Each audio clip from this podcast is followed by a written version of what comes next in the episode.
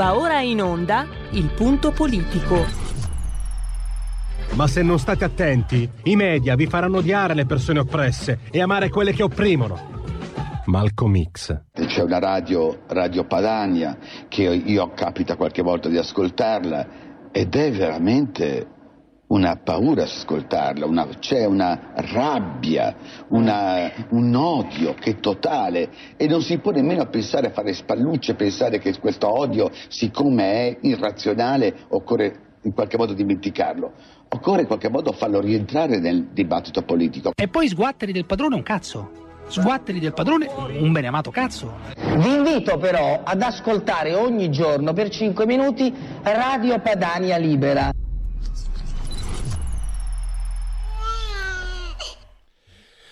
Oggi parleremo di molte cose. Eh, partiamo con eh, il ministro della giustizia. Non so come si dice in Magiaro. Sapete che il Magiaro è una lingua eh, complicatissima, le cui origini sono sconosciute, forse sono addirittura um, asiatiche. Beh, sta di fatto quanto mi piace andare per periferie.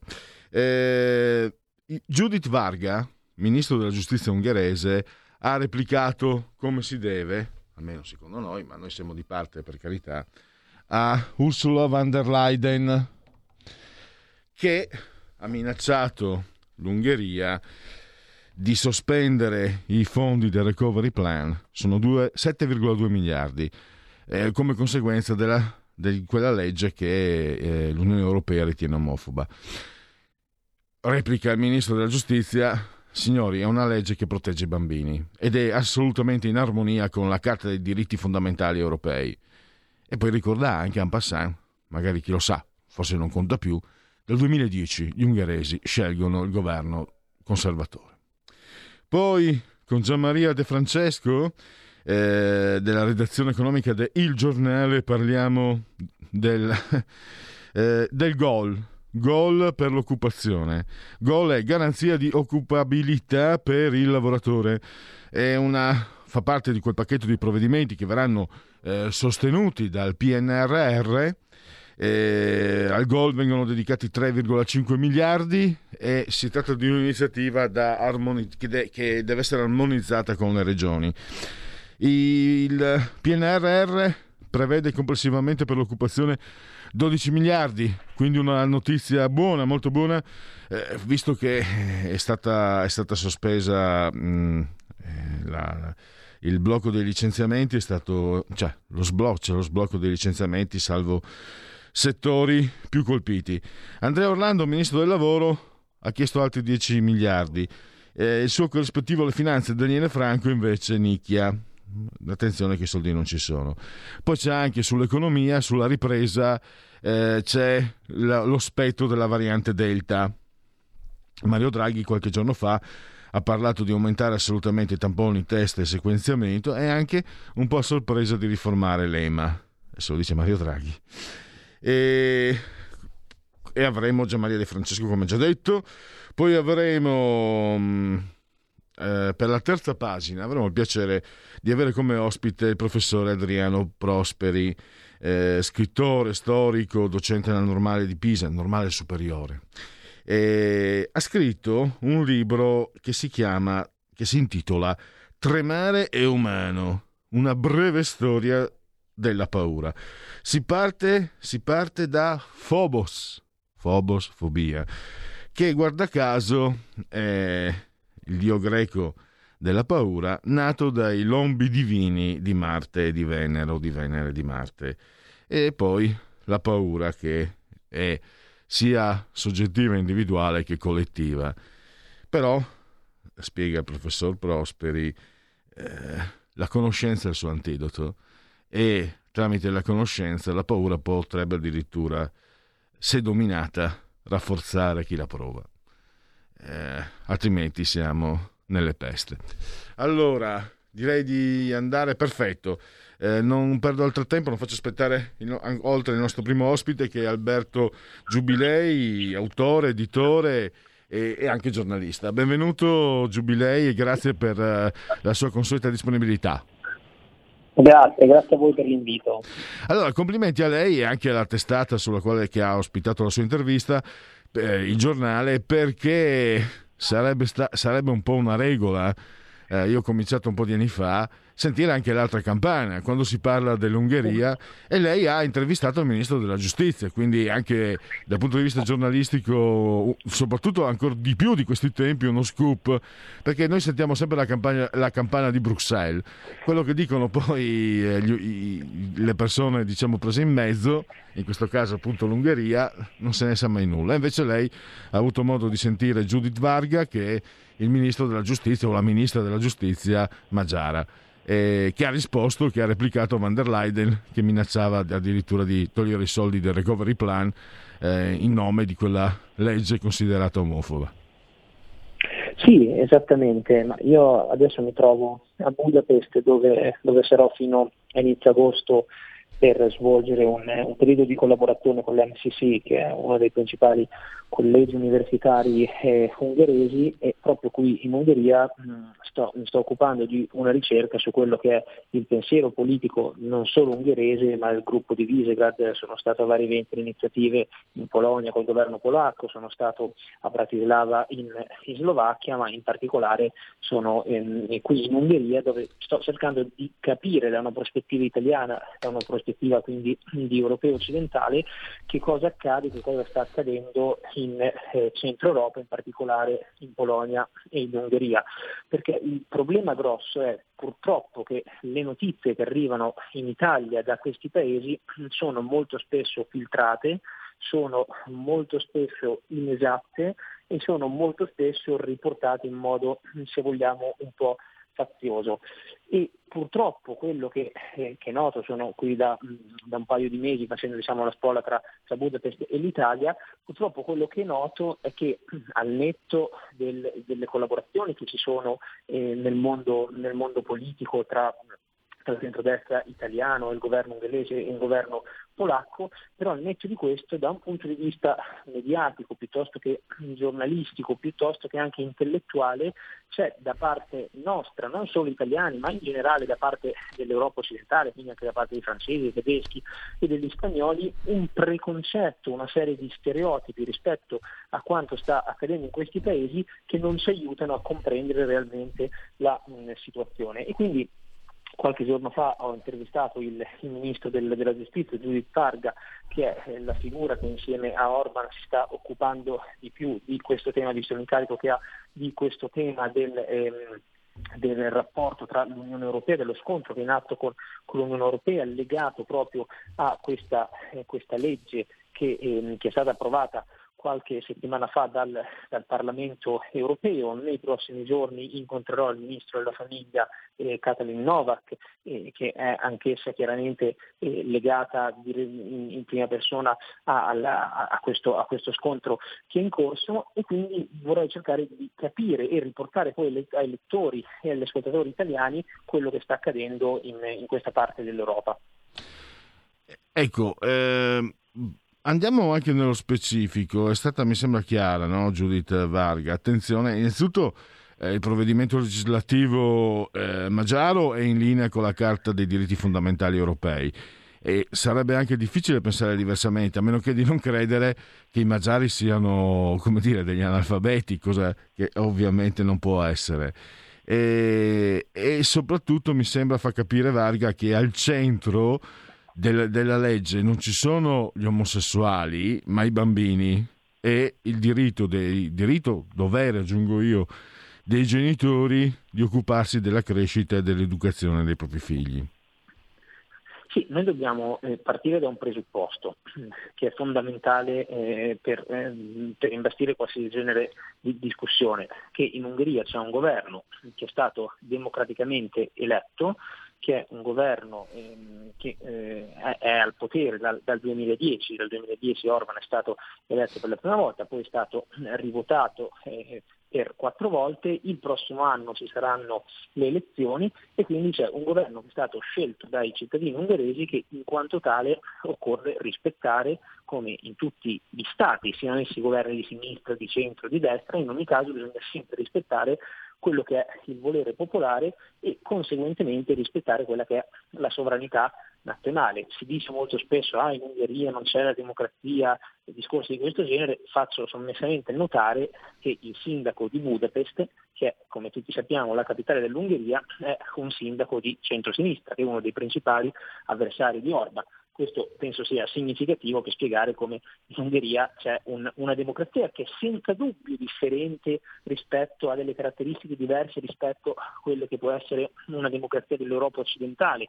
Senza dubbio anche la democrazia polacca ha degli aspetti differenti dalle nostre democrazie, ma questo nasce dalla loro storia. Non ci dobbiamo dimenticare che in Ungheria, in Polonia, nell'est Europa, nel centro Europa, fino a 30 anni fa erano sotto una dittatura comunista, erano sotto un totalitarismo. Questo non dobbiamo mai dimenticarlo. Nello specifico, che cosa dice la nuova legge? Anzitutto, come dicevo, bisogna rispettare il fatto che è stata una legge approvata dal Parlamento. Quindi il Parlamento ungherese, peraltro a stragrande maggioranza, con un voto, eh, quasi tutti hanno votato a favore di questa nuova legge, ha applicato questa legge, che è una legge che, dice Giudice Varg oggi in un'intervista sul giornale, è una legge che nasce eh, non contro diciamo, la comunità eh, LGBT o comunque la, contro la comunità gay, ma nasce a difesa del, eh, dei bambini. Questa è la posizione ungherese, cioè loro dicono è una legge che vieta nelle scuole e vieta al, ehm, ai minorenni di, ehm,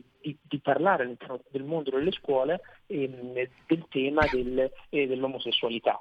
E questa quindi è la posizione ungherese. L'Unione Europea di contro dice che è una legge discriminatoria, dice che è una legge che va contro i diritti della comunità ehm, LGBT, però quello che è abbastanza, secondo me, ehm, non corretto, se vogliamo, per la comprensione di quanto sta accadendo, è il fatto che purtroppo in, in Italia e in gran parte dell'Europa occidentale emerge solamente quella che è la posizione dell'Unione Europea, che poi uno può dire accetto la posizione dell'Unione Europea, non sono d'accordo con gli ungheresi, oppure al contrario sono d'accordo con gli ungheresi, non accetto la posizione dell'Unione Europea, però credo che giornalisticamente sarebbe giusto e sarebbe corretto sentire entrambi i pareri, visto che fino a prova contraria stiamo comunque parlando di un paese che è nell'Unione Europea e un governo che, ripeto, è stato scelto dai cittadini democraticamente eletto.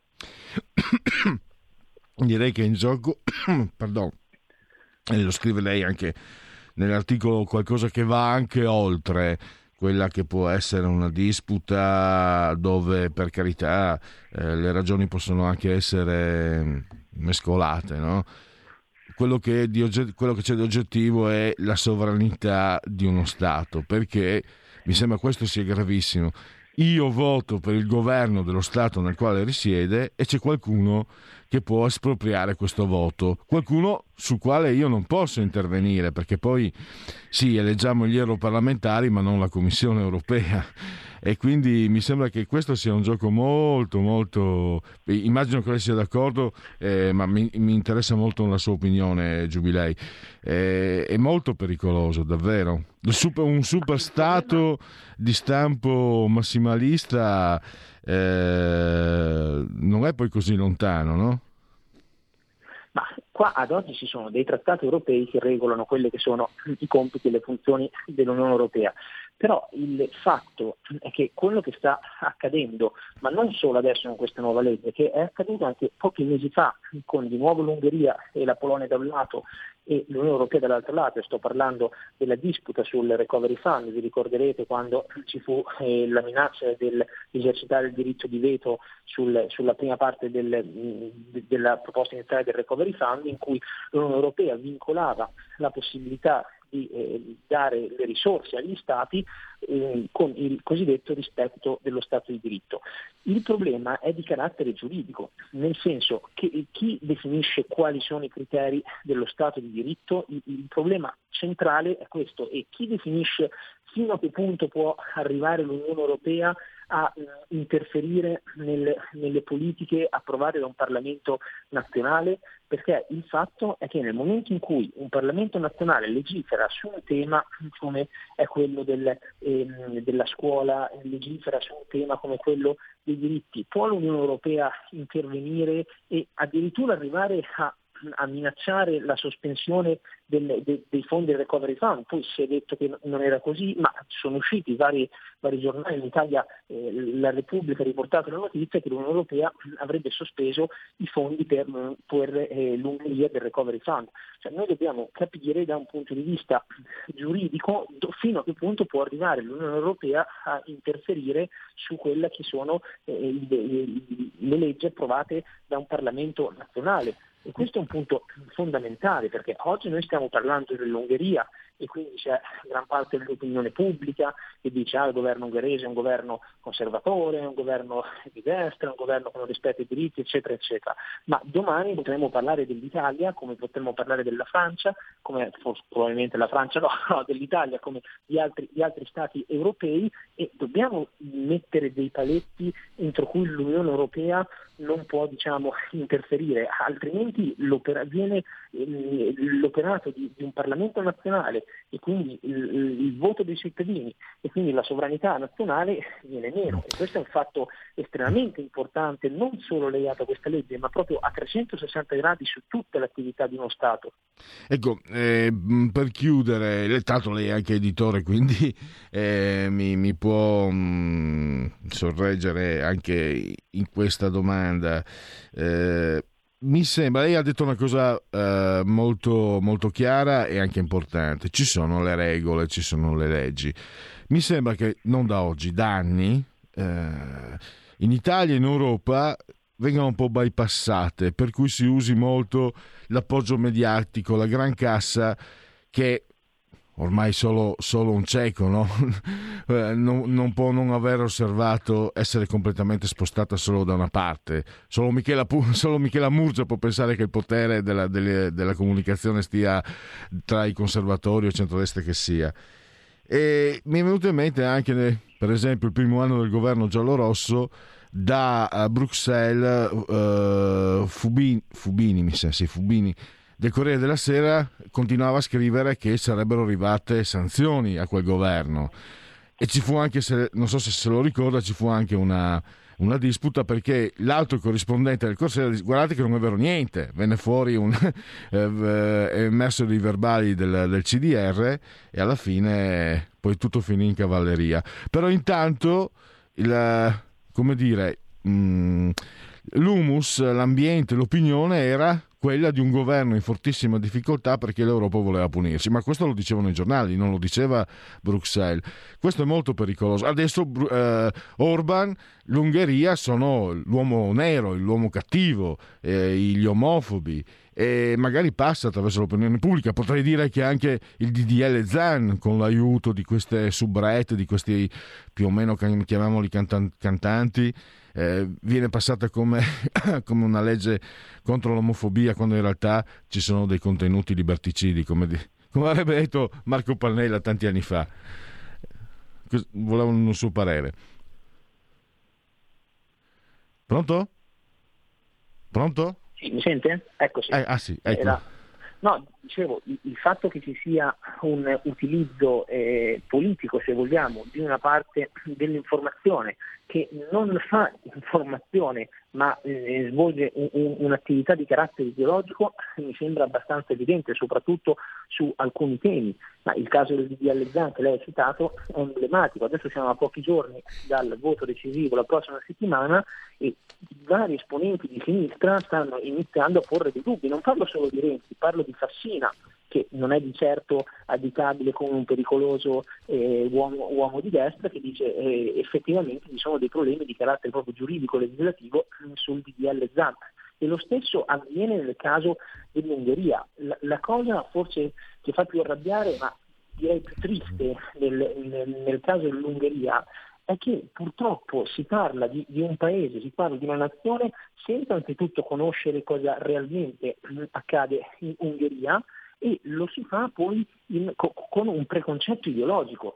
Io mi chiedo quante persone e quanti giornalisti che hanno attaccato questa nuova legge hanno effettivamente letto la legge, perché poi il, la questione di fondo è quanti conoscono realmente i contenuti di, di, questa legge. E lo stesso si può dire sul, sul tema del, del DDL Zan, quanti di, dei personaggi del mondo dello spettacolo che si sono affrettati nel, nel, nei mesi, nelle settimane scorse a fare queste fotografie col cartello DDL Zan, a fare degli endorsement pubblici a favore del DDL Zan, quanti realmente hanno capito che cosa potrebbe comportare l'approvazione di una legge di, di, di carattere liberticida, perché di questo si tratta come il, il DDL Zan. Quindi purtroppo il, il fatto che, che, vi sia una parte del, dell'informazione nel nostro paese, ma non riguarda solo l'Italia, perché il, caso, eh, del, se vogliamo, in altri paesi, ne, negli Stati Uniti, beh, la cosa è, è addirittura più, più, estrema, con una parte dei media che, eh, che, che, fanno politica, perché di questo si tratta. Cioè quello che sta accadendo oggi, non voglio dilungarmi troppo, però questo è un passaggio importante, quello che sta accadendo oggi nel mondo del giornalismo è che se in passato c'era una divisione tra i fatti di, di cronaca e quindi si cercava di riportare in modo il più oggettivo possibile quelli che erano delle notizie, in quanto tali non doveva esserci un giudizio da parte del giornalista, ma doveva semplicemente riportare la notizia, e dall'altro lato c'erano le opinioni, i cosiddetti corsivi, in cui si commentava la notizia e nell'editoriale, nei corsivi, era lecito che un giornalista esprimesse il proprio parere, la propria opinione. Ecco, ad oggi abbiamo praticamente un mix per cui cosiddetti articoli, anche nei cosiddetti ehm, programmi, anche televisivi, in cui ci dovrebbe essere una oggettività, in cui ci dovrebbe essere una imparzialità, in realtà le notizie vengono riportate con una precisa connotazione ideologica.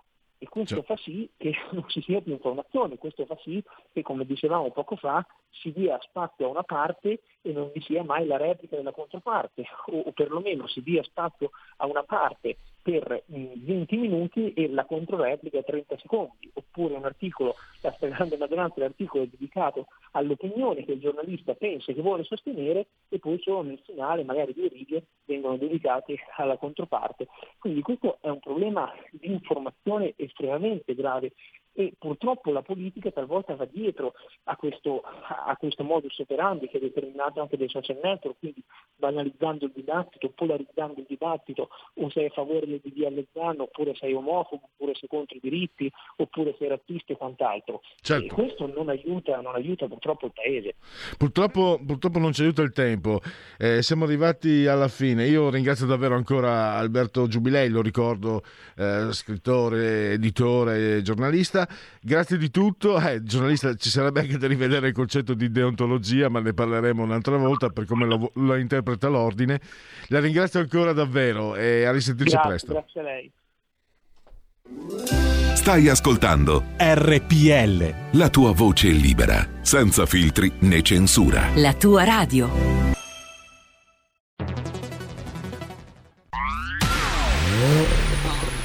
Auto nuova fiammante col suono nuovo. È il DAB Plus che si sente a tuono. La provi e senti subito com'è che va. DAB Plus la tua radio migliorerà. Digital Radio Il suono perfetto. DAB Plus. Anche RPL, la tua radio, è in Digital Radio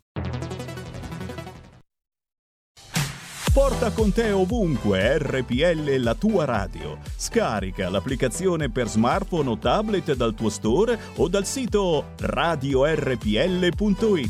Cosa aspetti?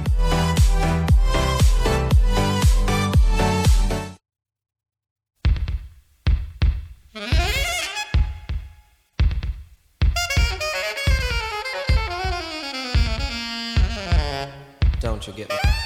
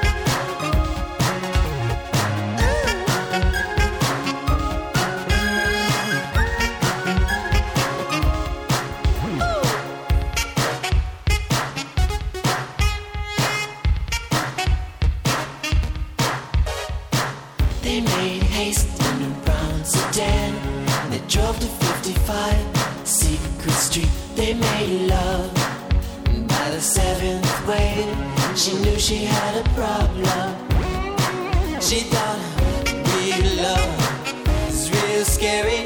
Money only pays the rent. Love is forever, all your life. Love is heaven sent. It's the glamorous life she don't need. A man's touch she wants to leave. The glamorous life without love, it ain't much.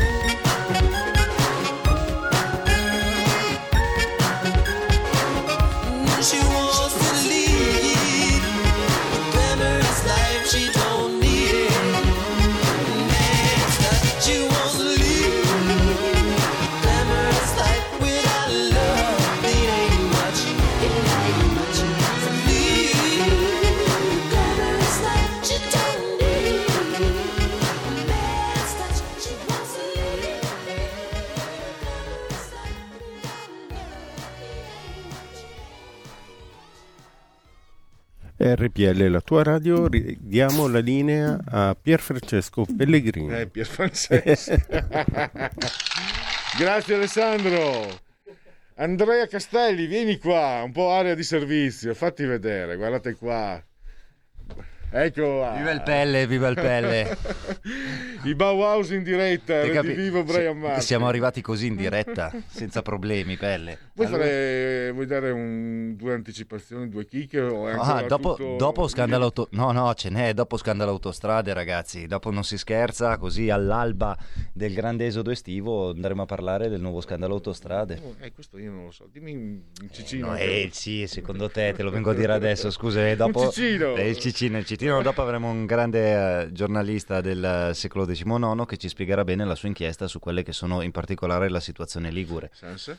Eh? Sansa, per curiosità. No, ho capito. Sansa, il giornalista? No, no, no, no, no, è Meduini. Ah, sì, sono un po' in coppia. Esatto. Va bene, Pelle, grazie per il promo. Quel mattino, dopo una notte popolata da incubi, Gregorio Samsa si svegliò tramutato in un gigantesco insetto. È un pozzo di scienza, signori. Cioè, il nostro Pelle è il vero pozzo di scienza No, di questa Questa radio. la conoscono tutti. Credo che sia l'incipit della, della letteratura più fulminante che, che sia mai esistito. questo. Eh. Guarda che, cioè, lui ti dice tutto. Eh, A quel punto dice, beh, non vale più la pena, però dice, aspetta un attimo, è stato geniale. È capace, è capace a tenerti lì. Ma mai quanto il Pelle, quindi state lì. no, io sono noioso di natura. Eh, no, come no, lo dico io. grazie Marco. Alle 17.30, mi raccomando, are- avete sentito, grazie anche per questo eh, servizio che rendi ai nostri ascoltatori, perché lo sappiamo, eh, l'automobile e di conseguenza le autostrade, eh, spesso e volentieri sono state, come dire, eh, un'occasione di mungitura per il contribuente italico. Allora, io credo sia già in collegamento e allora parliamo proprio di, adesso parliamo di soldi, economia, di lavoro, quindi non è che andiamo tanto lontano e anticipiamo allora di un paio di minuti, visto che c'è in collegamento eh, il collegamento Skype con Gianmaria De Francesco della redazione economica del giornale. Credo sia, non so se mi vede, se mi vedi. Sì, sì, ci sono. Perfetto. Allora, innanzitutto, grazie davvero per essere qui, eh, Gianmaria. Dunque, grazie. Allora, il, i due, diciamo, mh, i due focus no, di, di, questa, di questa chiacchierata sono il lavoro e la variante Delta, quanto può pesare sulla ripresa. Tu proprio oggi, tra l'altro, hai scritto un articolo ricco di denso di informazioni sul capitolo lavoro e io ho fatto anche un, un ignobile gioco di parole nella scaletta che ho preparato. Occupazione 3 miliardi e mezzo per andare in gol. E io non, res- io non resisto, eh, Maria, non- anche se sono vecchio, queste cose qua non- a me piace giocare con le parole. Però questa è una, bu- è una notizia, ecco, partiamo da qui. A me da Chito sembra comunque una notizia positiva, visto che arriva dopo lo, lo sblocco dei licenziamenti. Perché ricordo, garanzia di occupabilità per il lavoratore. È un, è un provvedimento da gestire in, uh, in coordinamento con le regioni. Ma ti do la parola per spiegare come stanno le cose. Ah, beh, eh, visto che citavi Kafka, si, si, tratta proprio di una metamorfosi della, delle politiche attive. E quindi si passa dal, dal si passerebbe perché va uh, sempre usato il condizionale. Si passerebbe dal discorso sulla um, attuale che è fatto di cassa integrazione. La cassa integrazione ha una durata prestabilita che è di un, un paio d'anni generalmente per i settori che attualmente ce l'hanno, poi vi sono quelle in deroga, c'è la NASPI per, soprattutto per le piccole imprese, eh, poi ci sono discall per le partite IVA autonomi, insomma è un, è un universo complicato. Eh, si passerebbe a una sorta di cassa integrazione eh, universale Uh, che, una, che, avrebbe però una durata differente a seconda della tipologia, uh, massimo un anno per le piccole e medie imprese autonomi uh, nell'arco di 5 anni, fino a 30 mesi, cioè due anni e mezzo per le realtà più grandi, per le grandi imprese.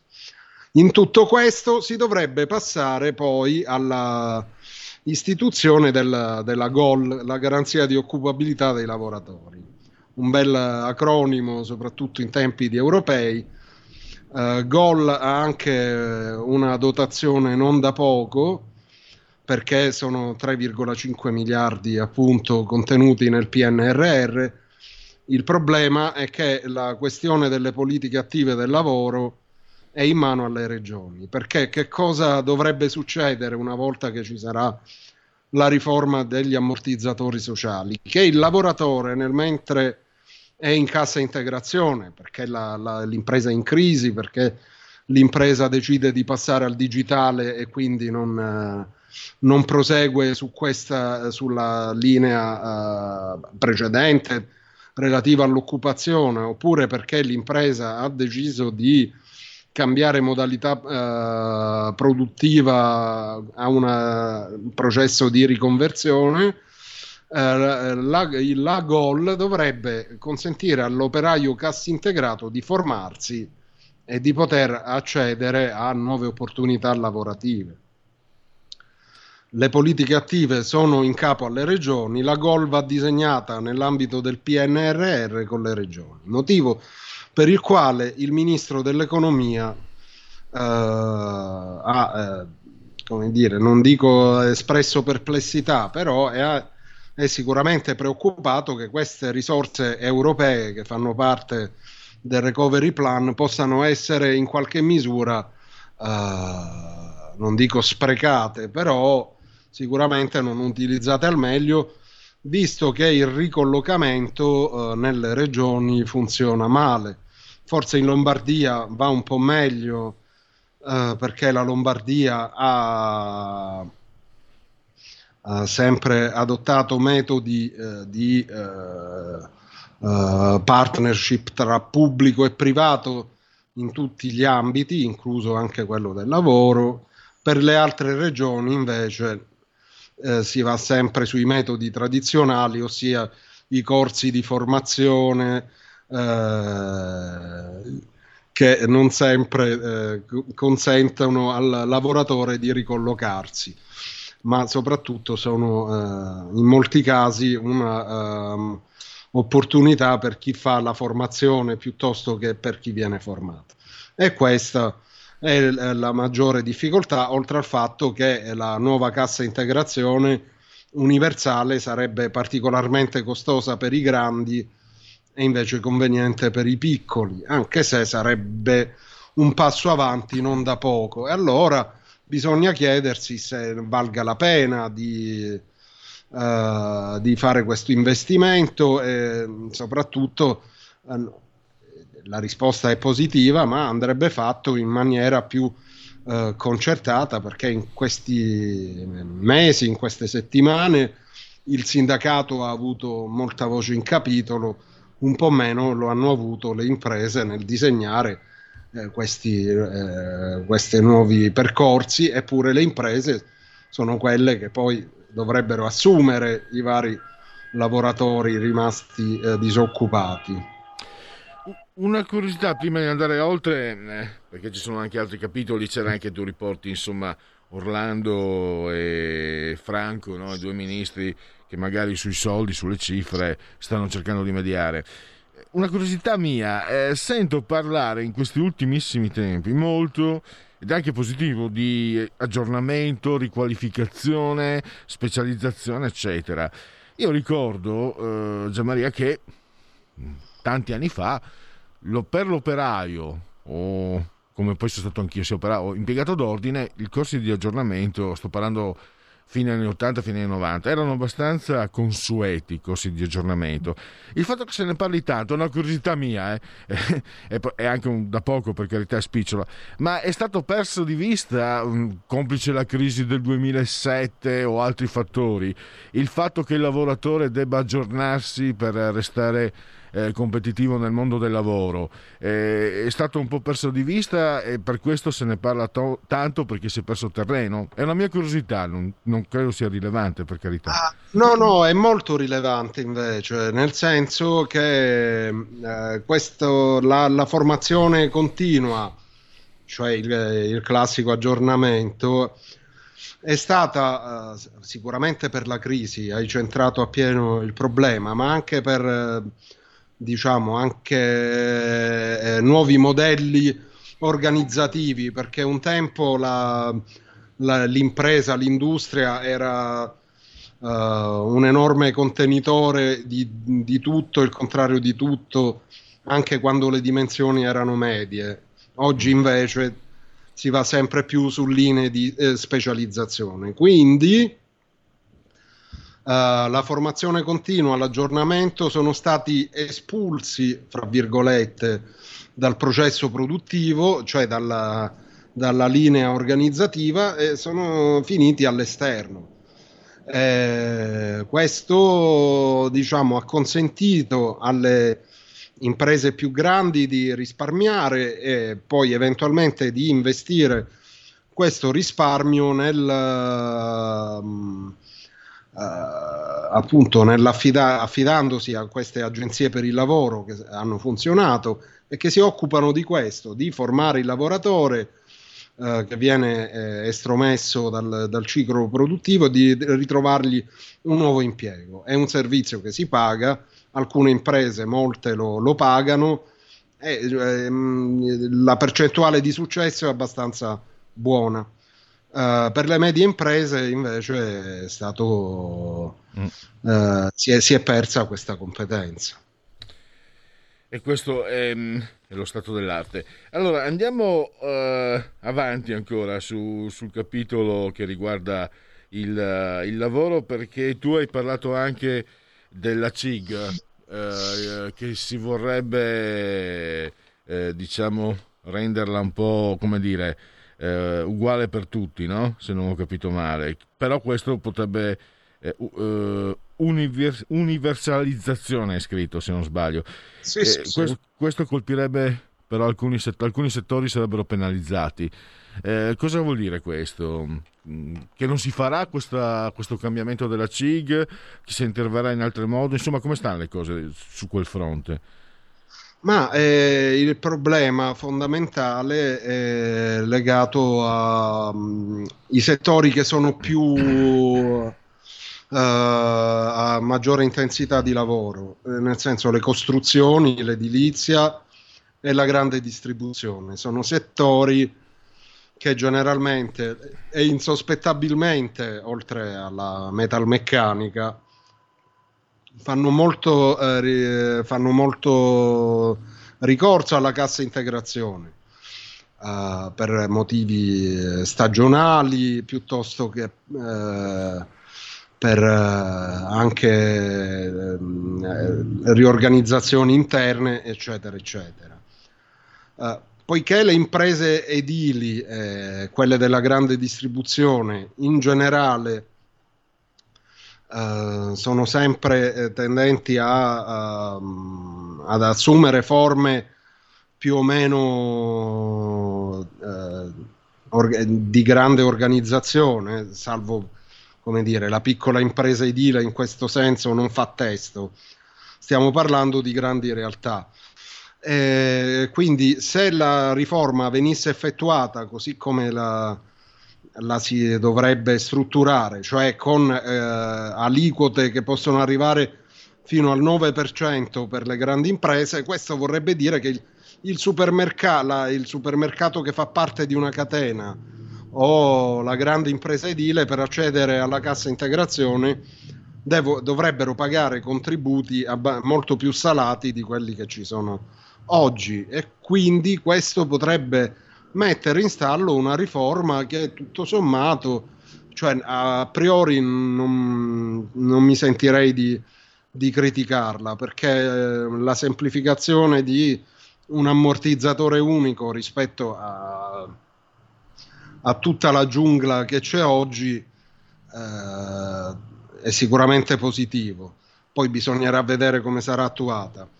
Eh, una cosa che volevo dire è che tutte queste innovazioni sono eh, ovviamente costose, non si è pensato di eh, reperire risorse laddove si potrebbero trovare, cioè dal reddito di cittadinanza. E non mi riferisco al reddito di cittadinanza che viene erogato alle persone in condizioni di necessità, Uh, con familiari a carico disabili o altre situazioni. Mi riferisco al reddito di cittadinanza che viene erogato ai disoccupati di lunga data.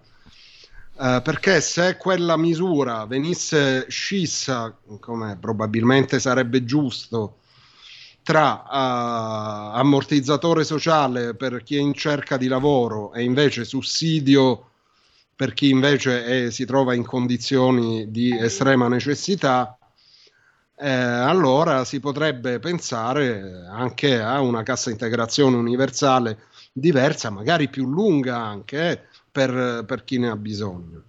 Però, eh, siccome è un totem, non, non lo si mette in questione.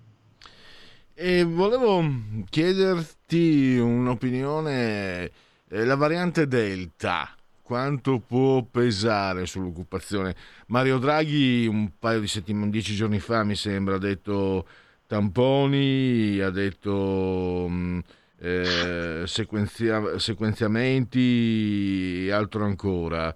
Eh, test anche. Per, e anche la riforma dell'EMA, che ha un po' colto di sorpresa no? questa uscita di, di Draghi. Eh, tu come la vedi? Quanto quanto può pesare? Può pesare. È difficile capire, secondo me, ti dico, non so se si possa capire in termini materiali, in termini però di tendenza, di opinione, sì, noi sappiamo che, che anche l'opinione eh, fa economia, se non sbaglio. No. Sì, assolutamente. No, ma lo possiamo quantificare Ah. in termini materiali. Perfetto. Perché eh, se la situazione restasse quella che stiamo vivendo in questi giorni, e non possiamo che augurarcelo, probabilmente la crescita del PIL italiano quest'anno sarà eh, del 5%, che è un dato notevole. Ovviamente veniamo da un 2020 disastroso e quindi è chiaro Eh, che eh, ci sia è considerato superiore all'attese. Come mai? Eh, perché eh, ci sono le riaperture, la gente esce, spende, eh, le imprese lavorano e, e quindi que- tutto questo fa PIL.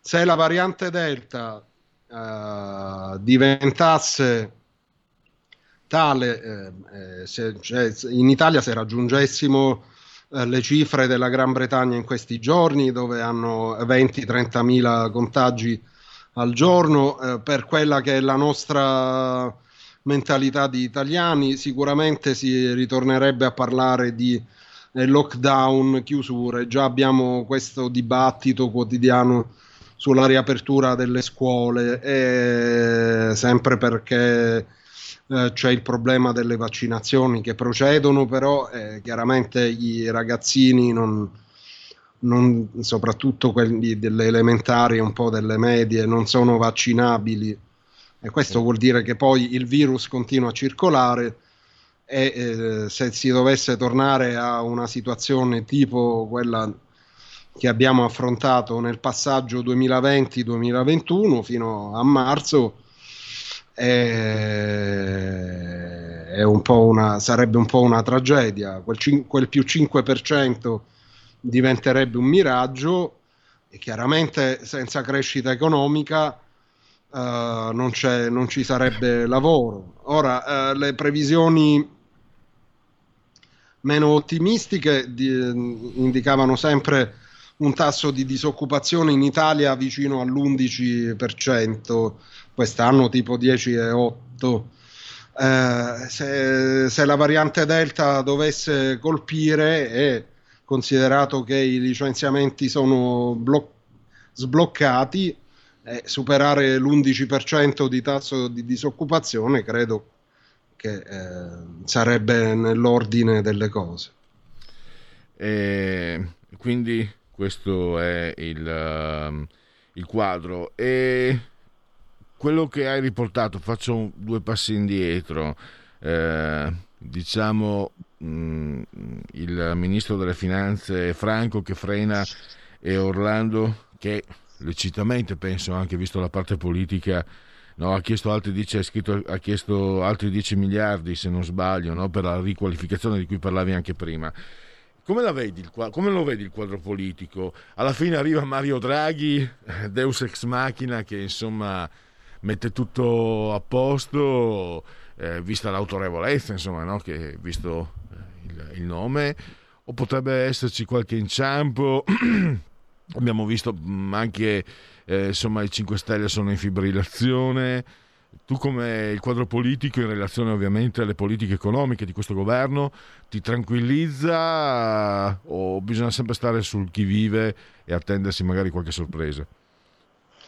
Ma eh, diciamo che per le sorprese, fra virgolette, il tempo sta scadendo perché eh, fra poco meno di un mese Eh sì. inizia il semestre bianco perché eh, mancheranno sei mesi alla, eh, alla scadenza del mandato del Presidente della Repubblica che pertanto non potrà più sciogliere le Camere in base al dettato costituzionale. Non potendo sciogliere le Camere, eh, i partiti possono fare un po' di testa loro, nel senso che ognuno può mh, piantare bandierine, fare polemiche, eccetera, eccetera, tanto la, la situazione resta quella che c'è. Non credo che poi si possano innescare crisi su un tema come la riforma della cassa integrazione, perché è un tema ehm, generalmente non tanto divisivo, perché sia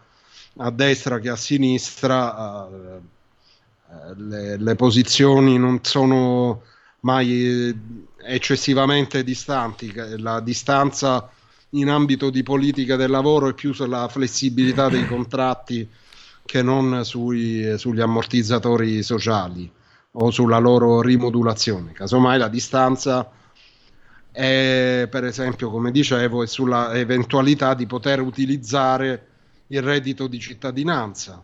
E in questo clima di grande confusione è chiaro che con i 5 Stelle che sono sempre lì a un passo dall'implosione eh, può anche capitare che ecco, in, insistano non tanto sul reddito di cittadinanza ma anche su quello ma su altre battaglie come su, eh, quella sulla giustizia eh, o altre questioni e lì invece eh, il governo eh, sicuramente resterà in piedi, però magari potrebbe ammaccarsi parecchio se la maggioranza, che comunque è cospicua, dovrebbe, dovesse perdere pezzi. Ecco, questo, questo sicuramente è uno scenario che è, è possibile, sì, non dico probabile, però c'è una possibilità che si verifichi che alla fine un pezzo di 5 Stelle quelli più duri e puri alla fine si sganci, però eh, diciamo non, non credo che sia così vicino. Siamo arrivati al termine. Io ringrazio ancora, lo abbiamo in collegamento Skype, Gianmaria De Francesco del giornale. Grazie per tutte le informazioni che ci hai portato, Gianmaria, e a risentirci a presto. Grazie a voi. Porta con te ovunque RPL la tua radio. Scarica l'applicazione per smartphone o tablet dal tuo store o dal sito radiorpl.it. Cosa aspetti?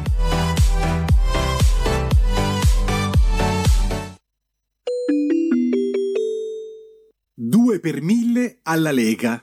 Sostieni la Lega con la tua firma. Scrivi il codice D43 sulla tua dichiarazione dei redditi. Assegnare il tuo 2 per 1000 al codice D43, D43, D43 non costa nulla. Aiutaci ad aiutarti. Il tuo supporto è prezioso. Ricorda, D43 per il tuo 2 per 1000 alla Lega di Salvini.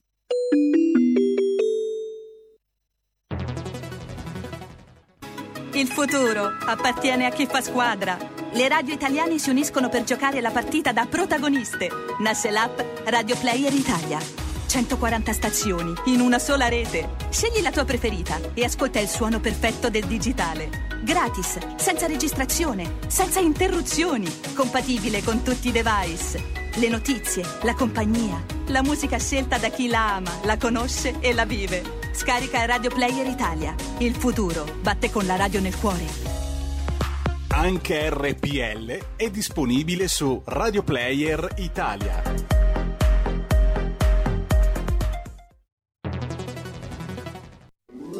Stai ascoltando RPL. la tua voce libera, senza filtri né censura. La tua radio.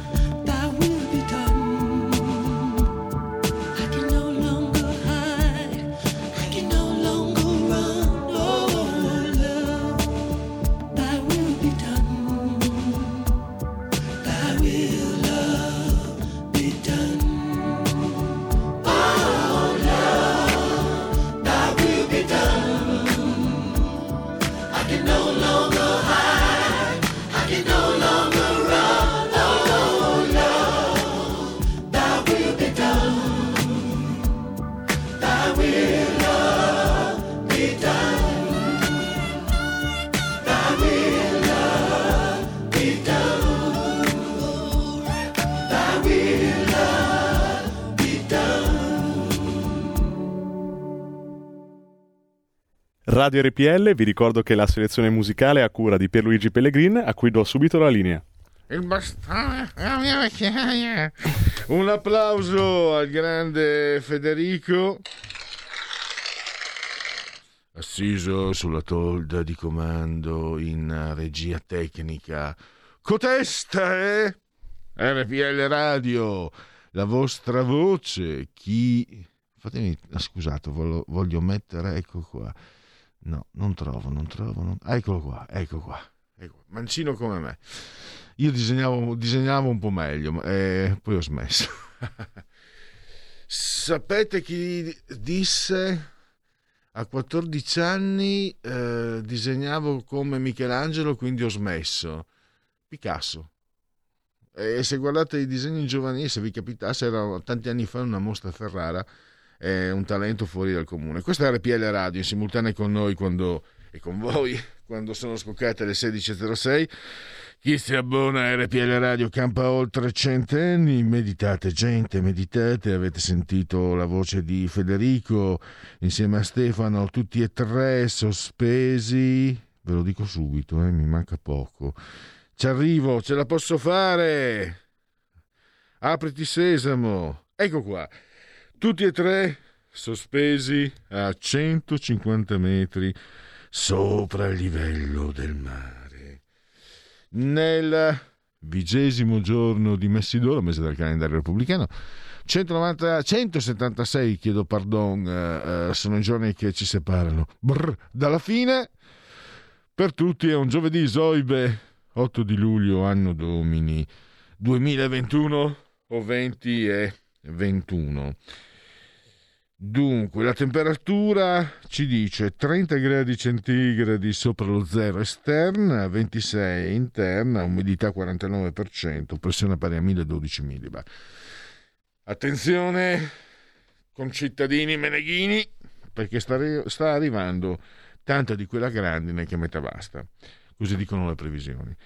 Però ciò non ci impedisce di rivolgere di slancio un abbraccio forte, forte, forte, forte, forte, forte, forte, forte, forte, forte alla signora Carmela, alla signora Coltilde, la signora Angela, ci ascoltano, ci seguono loro dal televisore insieme a tanti altri, il canale 740, 740, 740, 740. E naturalmente ci seguite anche numerosi collati dall'agito suono digitale della radio DAB. Ci seguite utilizzando le app apposite, appunto, iOS e Android. Ci seguite anche naturalmente dal tablet, dal cellulare, dallo smartphone, dall'iPhone, dalla smart television, dalla Fire TV, dall'ex accendi RPL Radio. Passaparola ve ne saremo riconoscenti. Ci seguite anche su YouTube, dal portale del quotidiano La Verità e su internet. Convenevoli formulaici. Ah, esauriti ed esauditi. Allora, metti in condivisione, voglio presentare agli ascoltatori che siano in condivisione eh, pagina Facebook. Codesto, eccolo qua. Questo è il bastone della mia vecchiaia. Ve lo volevo presentare. Da anni mi tiene compagnia a questo corpo fatiscente e decadente. Grazie bastone della mia vecchiaia, perché sei davvero un compagno prezioso. Allora, e lo faccio per farmi compatire, chiaro. L'autocommiserazione eh, eh, va di moda da anni. Non bisogna autocommiserarti. Sta fermo tu, bastone della mia vecchiaia. E vuole andare via, è timido più di me. Non bisogna auto. Sapete perché? Eh, il bastone della mia vecchiaia è caduto. Se, se n'è ito. In realtà le cose sono intelligenti o stupide. È facile, è semplice, non è difficile e quindi possono essere positive. Per esempio, perché io tifo dal 1990 contro l'Italia per la retorica delle noti magiche. Ma la retorica non è sbagliata, o è fatta bene o è fatta male. La retorica degli anni 90 e tutto quello che ne è conseguito è orrenda, quella che faceva Gianni Brera era poesia. E anche l'autocommiserazione. Non è vero che sia un atteggiamento sbagliato, se fatto con l'intelligenza, tu con l'autocommiserazione ti fai una compagnia che metta basta. E se ti fai compagnia, puoi scacciare, ne parleremo dopo le 16.40, uno dei, dei mali che più si agitano dentro ma anche fuori di noi, la paura. Poi prof, mh, mi piacerà cre- eh, chiedere al professor Prosperi, che ha scritto appunto il libro dedicato alla paura, breve storia della paura, se in realtà appunto eh, la solitudine sia forse la paura che più eh, porta mh, le persone a, a spaventarsi. Andiamo avanti, che è meglio. Allora, facciamo così, prima rubrica, puoi rimettere in condivisione eh, Leonardo di Serpiero da Vinci, perché partiamo con la rubrica Dite la vostra, che io penso la mia. Dite la vostra, che io penso la mia. Il telefono, la tua voce, allo 02 6620 3529. Anche al numero di WhatsApp 346 64 27 756. Ho recuperato il bastone. Dai, stai qua. No, sta andar via, sta qua. Oh. E dopo non so dove trovarti. Allora, comunque non parlo veneto e non penso veneto. L'ho scimmiato un po'. eh, giusto perché lo sappiate. Allora, eh, caccia al DNA di Leonardo. Identificati 14 discendenti viventi. Leonardo di Serpiero da Vinci. Allora, queste sono le proposte, c'è anche il tempo libero, si poteva intervenire, ma anche no. Allora, hashtag Toninelli stai sereno. B. No, Renzi, Leonardo da Vinci non era il ramo bischero della tua stirpe.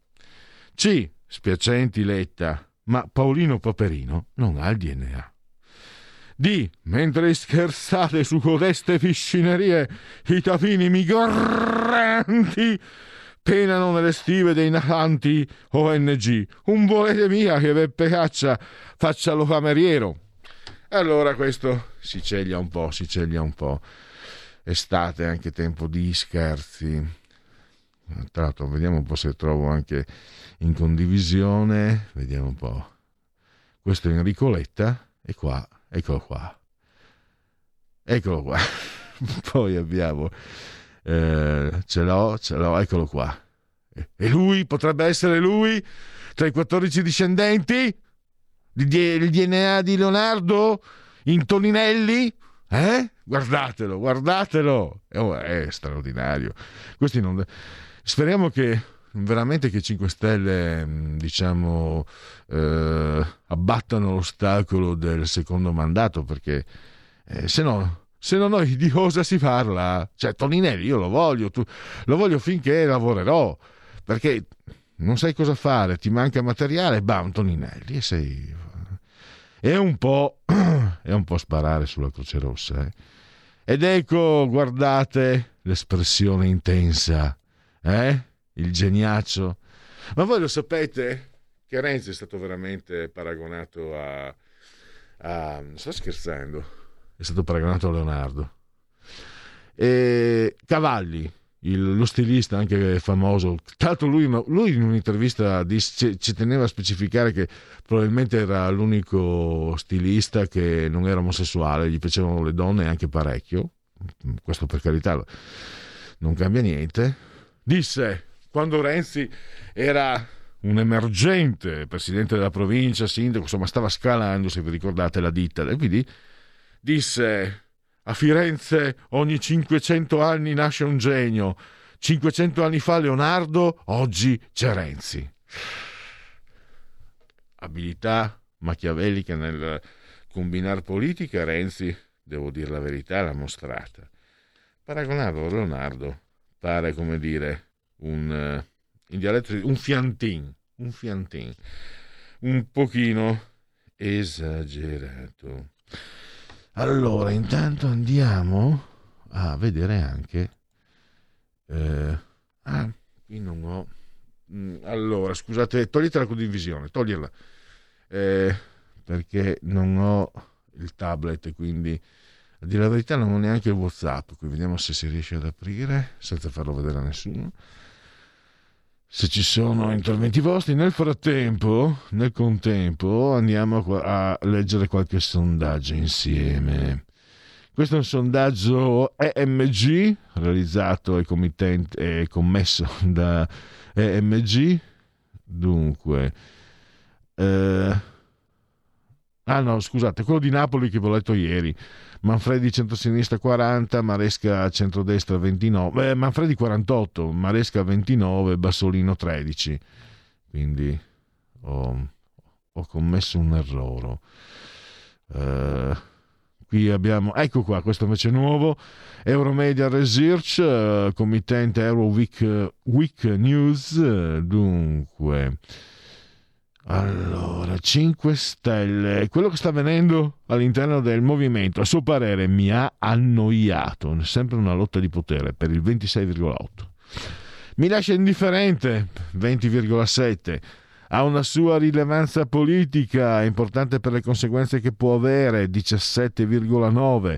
Mi fa rabbia e mi lascia perplesso perché il momento che stiamo vivendo è grave e, loro lit- e questi litigano, 16,4 mi interessa e mi coinvolge come elettore cittadino 10,2 che secondo me è il, il valore del perché io ogni tanto la, succede che le sbagli ma altre volte succede che la azzecchi perché avevo previsto due anni fa che dopo l'europea avevo previsto e l'ho azzeccata che Fratelli d'Italia avrebbe sorpassato in tromba i 5 Stelle. E avevo ma quello non la esprimo come previsione perché c'è anche del desiderio in questo, eh, che i 5 Stelle alle prossime elezioni sarebbero andati a malapena attorno al 7%.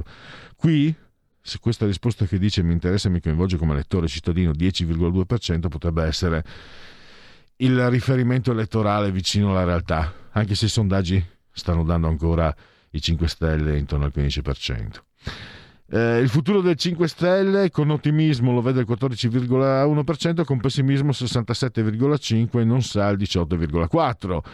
Deflagrazione dei 5 Stelle ehm, eh, rappresenterebbe serio pericolo per il governo Draghi? Sì, 28,7%, no, 49,2%. Non risponde 22,1%. Eh, poi abbiamo un altro sondaggio, poi abbiamo anche seguita Lega, poi qui Parlamento. Questo è un sondaggio Piepoli. Eh, Lega 20,5, primo partito, 20 Fratelli d'Italia, 19 il PD, 16 5 Stelle, 7 Forza Italia. Qua potete mettere pure in condivisione. 3,5 Azione Calenda e Italia Viva Renzi 2,5. E poi c'è una telefonata? Ah, scusate eh, Istat, commercio al dettaglio, eh, a maggio 2021 si stima una lieve crescita congiunturale per le vendite al dettaglio, più 0,2 in valore, 0,4 in volume. Le, le vendite dei beni alimentari sono in calo, meno 2,0 in valore e meno 1,9 in volume, mentre aumentano quelle dei beni non alimentari 2,0 in valore e 2,2 in volume.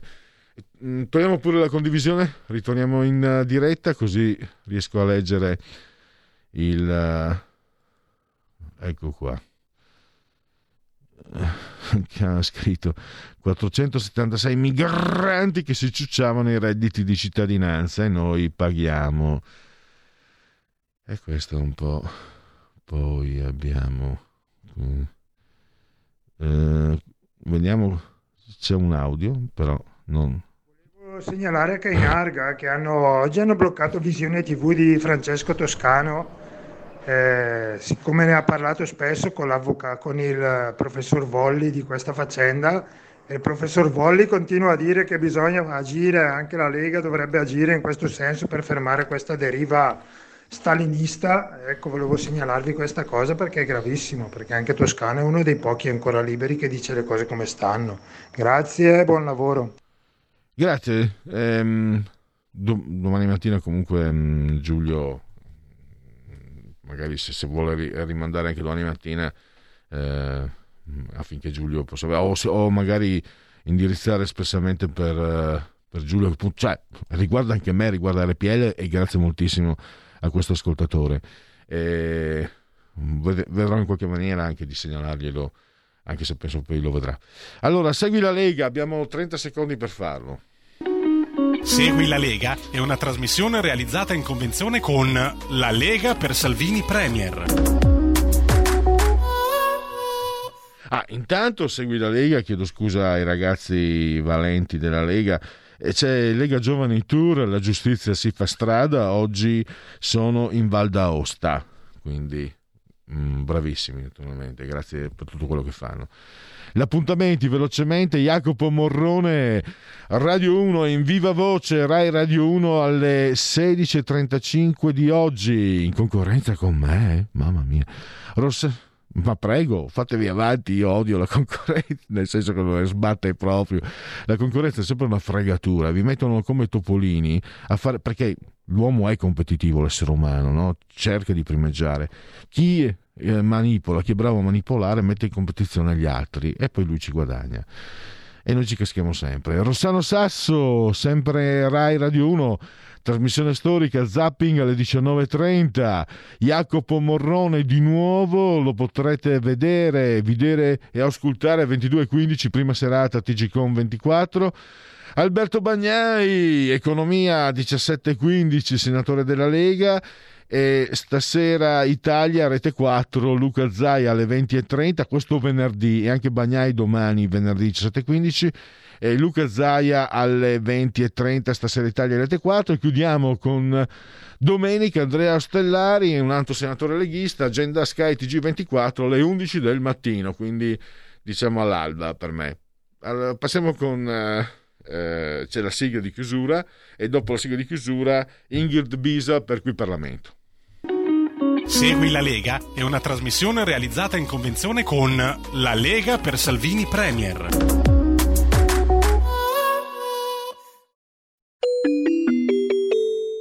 Qui Parlamento. Grazie Presidente, Sottosegretario onorevole Sisto, onorevoli colleghi. La proposta di legge di cui oggi l'Assemblea avvia l'esame interviene sulla disciplina in materia di equo compenso delle prestazioni professionali rese nei confronti di particolari categorie di imprese, con la finalità di rafforzare la tutela del professionista. Rammento preliminarmente che la disciplina dell'equo compenso è stata introdotta nella scorsa legislatura per porre rimedio a situazioni di squilibrio nei rapporti contrattuali tra professionisti e clienti cosiddetti forti, individuati nelle imprese bancarie e assicurative, nonché nelle imprese diverse dalle piccole e medie imprese. Ciò premesso, con riguardo al quadro normativo vigente, faccio presente che in materia di equo compenso la Commissione Giustizia ha avviato nella seduta del 2 dicembre 2020 l'esame in sede referente di cinque proposte di legge. Dopo un ampio ciclo di audizioni, la Commissione ha deliberato di adottare come testo base la proposta di legge Camera 3179 a firma Meloni Morrone Mandelli, al quale nel corso dell'esame in sede referente sono state apportate, con la proficua collaborazione di tutti i gruppi, che ringrazio, diverse modifiche. Nel passare a descrivere il contenuto del provvedimento, composto a conclusione dell'esame in sede referente, esso è composto di dieci articoli. L'articolo 1 contiene la definizione di equo compenso. A tal fine specifica che per essere considerato equo, il compenso deve essere proporzionato alla quantità e qualità del lavoro svolto e al contenuto e alle caratteristiche della prestazione professionale, nonché conforme ai parametri per la determinazione dei compensi previsti, rispettivamente per gli avvocati dal regolamento di determinazione dei parametri per la liquidazione dei compensi per la professione forense, per gli esercizi professionali non organizzati in ordine ai collegi ai sensi dell'articolo 1,2 della legge, 4, della legge numero 4 del 2013 del decreto del Ministero dello Sviluppo economico e, um, e per, i, per uh, gli altri professionisti iscritti a ordine e collegi dai regolamenti determinati dai parametri appunto dal decreto del Ministero Vigilanza alla professione. L'articolo 2 definisce al comma 1 l'ambito di intervento della proposta di legge, la quale si applica al compenso dei professionisti in relazione alle, attività professionali che hanno appunto ad oggetto la prestazione d'opera intellettuale di cui l'articolo 2230 del Codice civile, regolate da convenzioni e che sono svolte in favore di imprese bancarie assicurative, società eh, di veicolo di cartolizzazione, loro controllate e mandatarie, nonché di imprese che nell'anno precedente al conferimento dell'incarico hanno occupato le proprie dipendenze più di 50 lavoratori o hanno pres- presentato ricavi annui superiori a 10 milioni di euro. Le disposizioni inoltre eh, si applicano ad ogni tipo di accordo preparatorio e definitivo. Infine, al comma 3 dell'articolo 2 è stata estesa l'applicazione della disciplina anche nei confronti della pubblica amministrazione, delle società a partecipazione pubblica di cui al decreto legge 174 del 2016 e degli agenti della riscossione. L'articolo 3 stabilisce al comma 1 la nullità delle clausole, facendo un elenco di tutte, di tutte le clausole appunto, che, sono, eh, che, che vengono dichiarate nulle. L'articolo 3 bis ribadisce che spetta al giudice rilevato il carattere iniquo del compenso, rideterminarlo, condannando il committente al pagamento del dovuto. Inoltre il giudice può condannare il cliente al pagamento di un indennizzo in favore del professionista, pari a una somma fino al doppio della differenza tra il compenso e quello originariamente pattuito. L'articolo 4 specifica al comma 1 che gli accordi vincolanti per il professionista, conclusi tra quest'ultimo e le imprese di quell'articolo 2, si presumono unilateralmente predisposti dalle imprese stesse, salvo prova contraria. Il comma 2 stabilisce che il termine di prescrizione del diritto al compenso da parte del professionista decorre dalla cessazione del rapporto con l'impresa, ovvero in caso di pluralità di prestazioni rese a seguito di un'unica convenzione e non aventi carattere periodico, dal compimento dell'ultima prestazione. Quanto al comma 3 si prevede che i parametri per la determinazione dei compensi professionali debbano essere aggiornati in cadenza biennale su proposta dei consigli nazionali degli ordini o collegi professionali.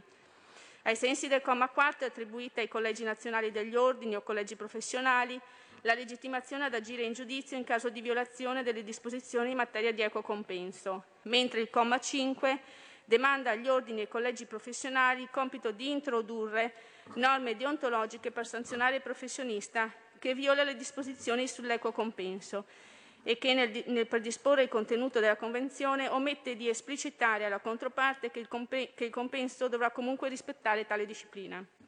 L'articolo 4 bis consente alle imprese di adottare dei modelli standard di convenzioni concordati con le, con le rappresentanze professionali. In tali casi i compensi individuati dal modello si presumono equi fino a prova contraria. L'articolo 5 prevede al comma 1 la possibilità che il parere di congruità emesso dall'ordine o dal collegio in alternativa alle procedure di ingiunzione di pagamento e a quelle specifiche per le controversie in materia di liquidazione degli onorari e dei diritti dell'avvocato, acquisti l'efficacia di titolo esecutivo per il professionista, se rilasciato nel rispetto delle procedure e se il debitore non ha proposto opposizione ai sensi dell'articolo 702 bis del codice di procedura civile entro 40 giorni dalla notifica del parere stesso.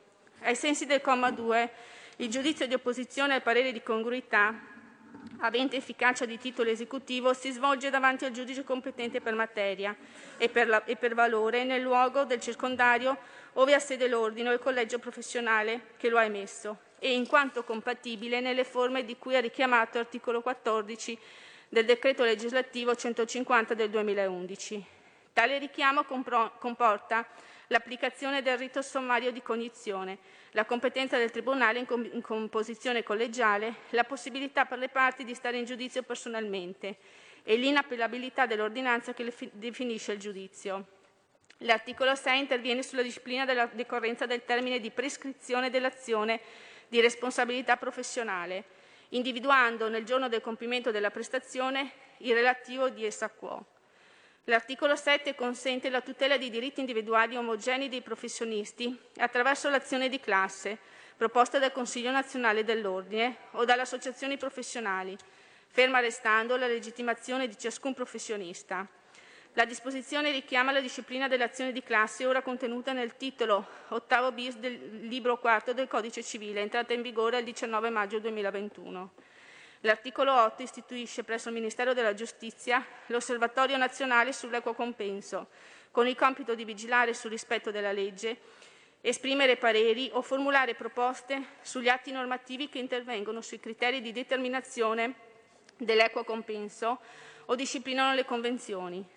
Segnalare al Ministero della Giustizia pratiche elusive delle disposizioni sull'equo compenso, presentare alle Camere una relazione annuale sulla propria attività di vigilanza. L'osservatorio, nominato per tre anni con decreto del Ministero della Giustizia, dovrà essere composto da un rappresentante designato dal Ministero del Lavoro, un rappresentante per ciascuno dei consigli nazionali degli ordini professionali, due rappresentanti designati dal Ministero dello Sviluppo Economico per le associazioni professionali di quell'articolo 2 della legge 4 del 2013. L'articolo 9 contiene una disposizione transitoria in base alla quale le norme di nuova introduzione, oltre a disporre per l'avvenire, si applicano anche alle convenzioni già stipulate e ancora in corso alla data di, di entrata in vigore della riforma. Con riguardo alle prestazioni in corso collegate a tali convenzioni, la proposta introduce l'obbligo per il professionista di avvisare l'altro contraente dell'applicazione delle nuove disposizioni. Si specifica tuttavia che l'inadempimento dell'obbligo è sanzionabile solamente sul piano deontologico. L'articolo 10, infine, dispone l'abrogazione dell'articolo 13 bis della legge 247 del 2012, dell'articolo 19 quatterdecies del decreto legge 148 2017 e della lettera A del comma 1 dell'articolo 2 del decreto legge 223 del 2006. Qui Parlamento. Porta con te ovunque RPL la tua radio. Scarica l'applicazione per smartphone o tablet dal tuo store o dal sito radiorpl.it. Cosa aspetti?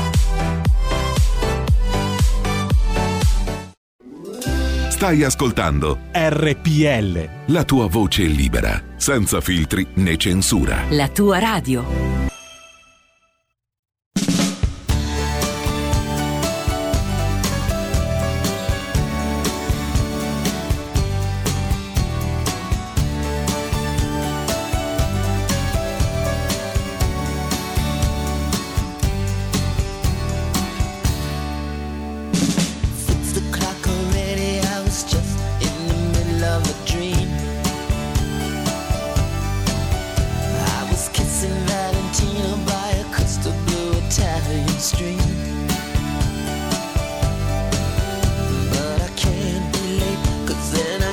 Just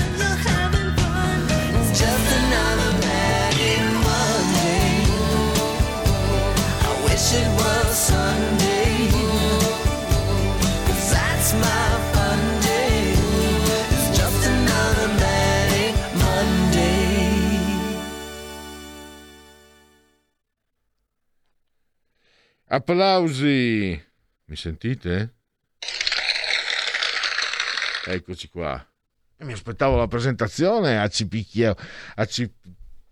Perdibolina o come, come, si dice? Allora eh, RPL Radio applausi per il grande Roger Nelson Prince Roger Prince Nelson applausi per i nostri tecnici Stefano Federico Assisi saldamente sul tondo di comando di regia tecnica.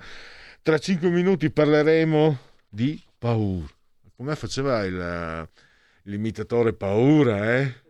Ecco qua, paura, eh?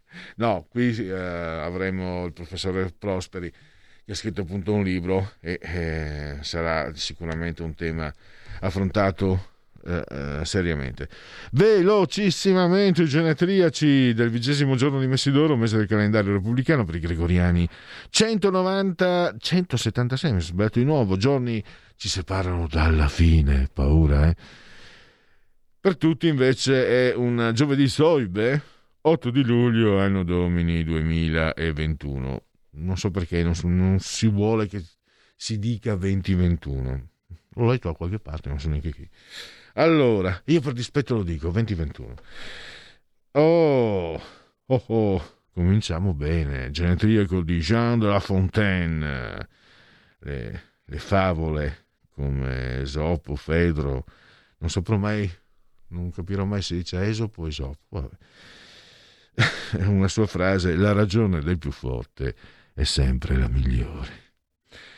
Poi abbiamo Hugo Boss, lo stilista tedesco, eh, con un po' di tendenza così, ha vestito, le, ha disegnato le divise della gioventù hitleriana, confidenzialmente le SS, e così, eh, lui ci aveva sto vizio. Poi lo hanno un po' comunque emendato. Eh, un regista dei telefoni bianchi, Carlo Ludovico Bragaglia, un etologo, ah no scusate, questo suo fratello era etologo, lui è imprenditore, è stato anche presidente RAI, Pierluigi Celli.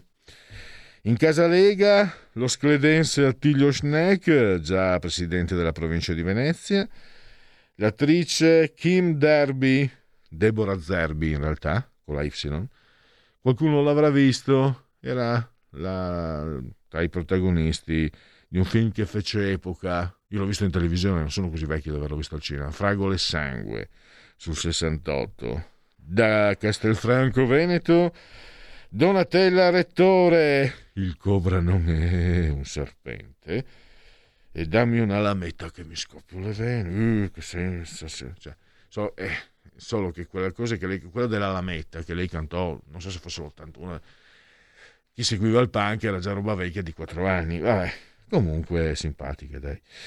Kevin Bacon, eh, che non è accreditato nel cast di Animal House, eh, lo è però in Mystic River. E poi abbiamo un attore molto amato qui in Lombardia, il duo, ma molto amati, i fichi d'India, strepitosi, Max Cavallari che ha avuto anche qualche problema di salute, è ritornato in pubblico in un'occasione, pensate alla partita dell'Inter un po' di anni fa, quando c'era il pubblico, e, e gli è stata dedicata una ovazione. I fichi d'India eh, si sente un po' la loro mancanza, se vi capita cercando anche su, su YouTube, ci sono veramente del, dei momenti molto molto molto spassosi.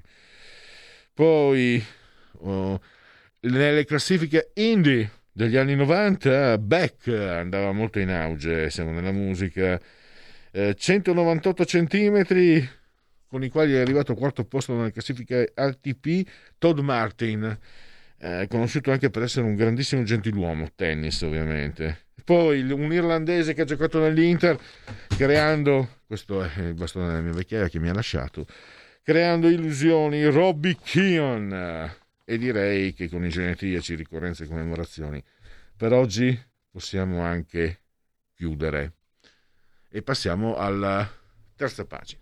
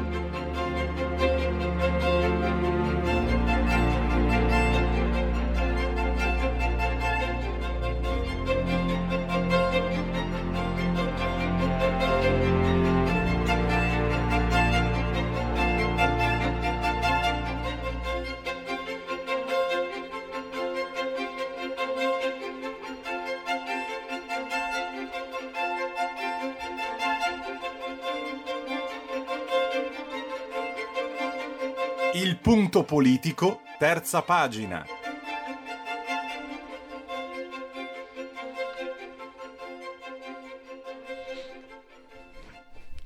Se qualcuno di voi ha la compiacenza di consultare la pagina Facebook eh, di RPL potrà vedere in condivisione la copertina di Tremare è umano, una breve storia della paura. E un eh, saggio Solferino Editore, 140 pagine, 9,40 euro, 40 centesimi ovviamente. L'autore abbiamo il piacere e l'onore, direi anche, se questo termine ha ancora senso nel 2021, il professor Adriano Prosperi, scrittore, storico, ha insegnato all'Università della Calabria di Bologna, al Normale Superiore di Pisa. E quindi che altro dire? Ringraziarlo per la sua disponibilità. Benvenuto ai nostri microfoni, professore. La ringrazio, buonasera. Allora, eh, Tremare è umano, una breve storia della paura. Come nasce eh, questo saggio e come si è accostato, professore, a un argomento eh, da, da, soppesare, da, da maneggiare con cura?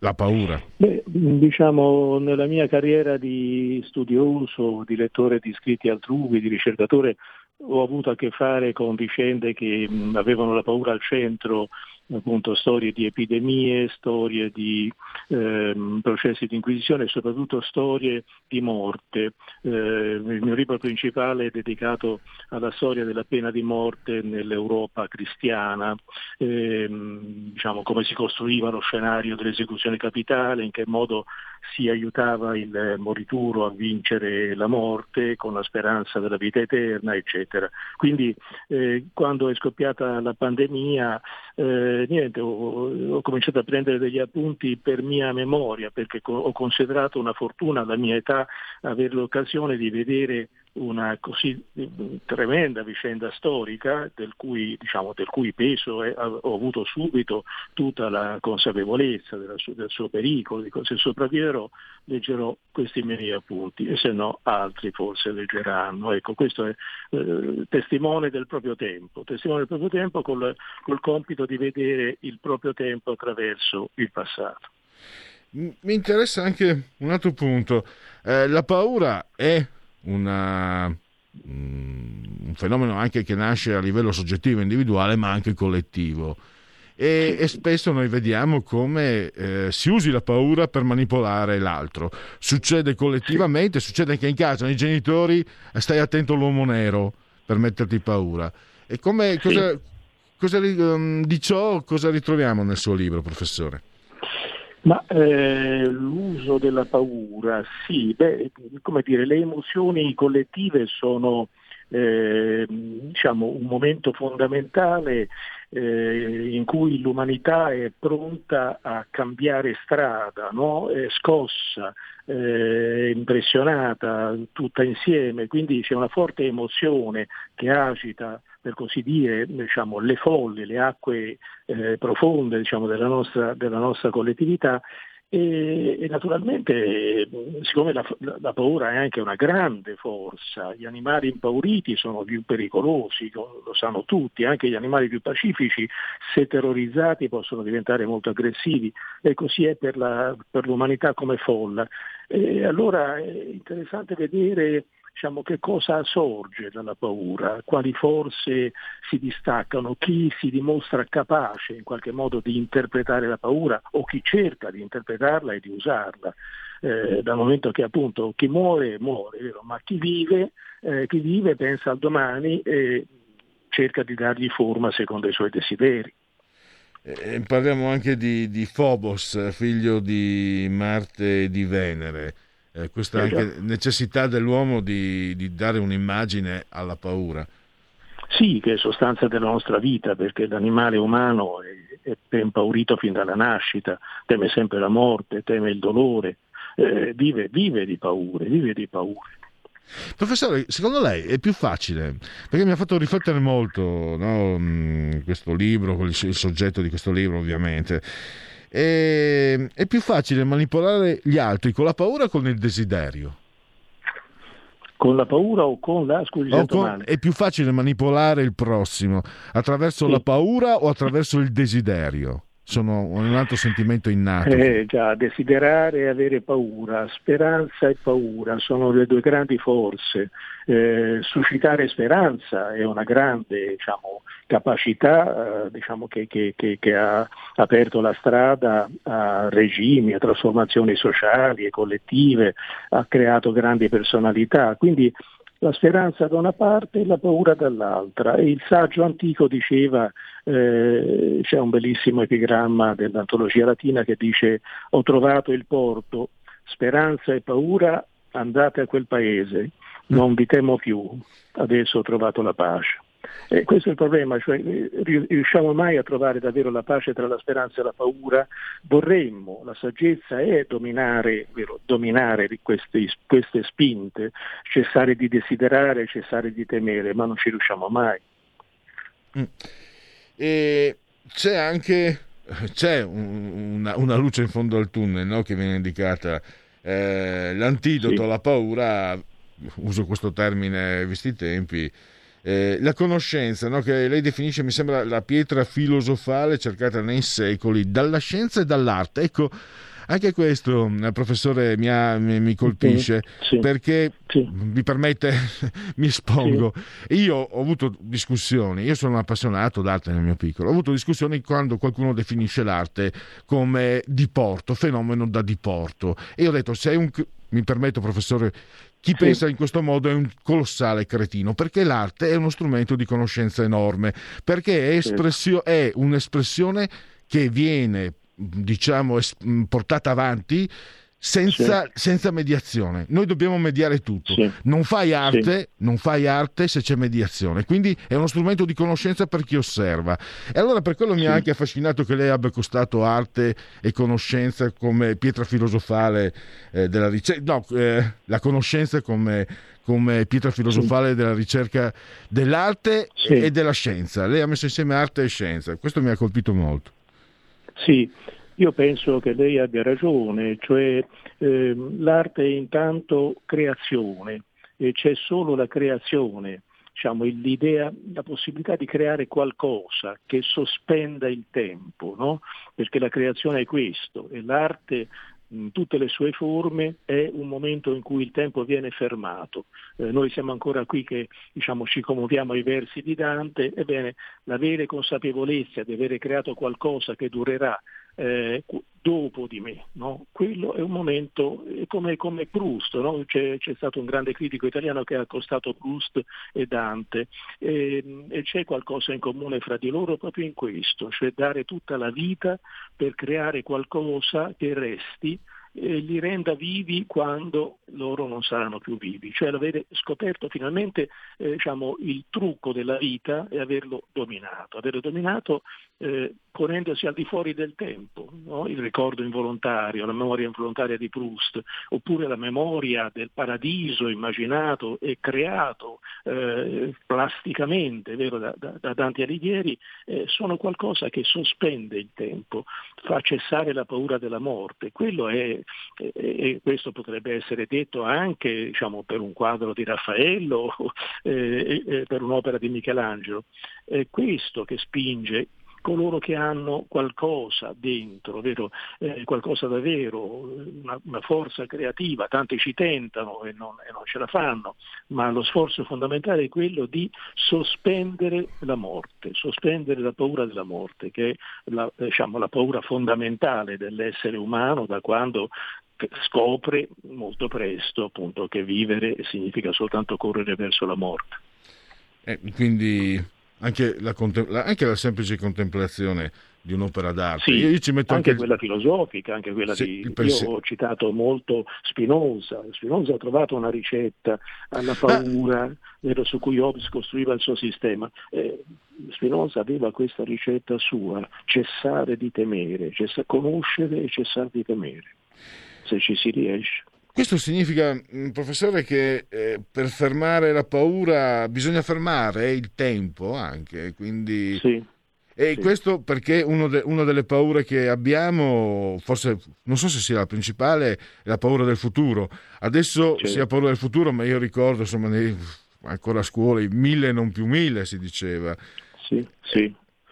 Sì, è vero, temere il futuro. Il futuro, il futuro è oscuro, il futuro è indecifrabile, può essere anche l'attesa, una, grande, una grandiosa attesa che illumina la propria vita.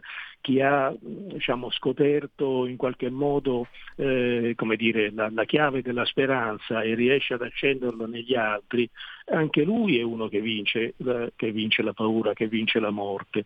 Eh, naturalmente parliamo di eccezioni, cioè nella, nella, nell'esistenza normale eh, la via di fuga dalla paura è semplicemente la distrazione quindi il problema di distrarre gli uomini, no? distrazione di massa, spesso si scherza su questa espressione, ma in realtà tutta la fabbrica eh, della cultura del mondo è questo, cioè eh, creare una distrazione per la massa, tanto più è importante quanto più la massa ora non è più oppressa dal bisogno di lavorare eh, pazzescamente come si lavorava in un clima diciamo, di una società contadina come quella italiana dell'8-900, eh, c'è, tenta, c'è tanto tempo tempo libero e allora la paura spinge a vincere vero, con, eh, con, rimedi artificiali. Eh, la droga, la droga, tutti cercano una droga, no?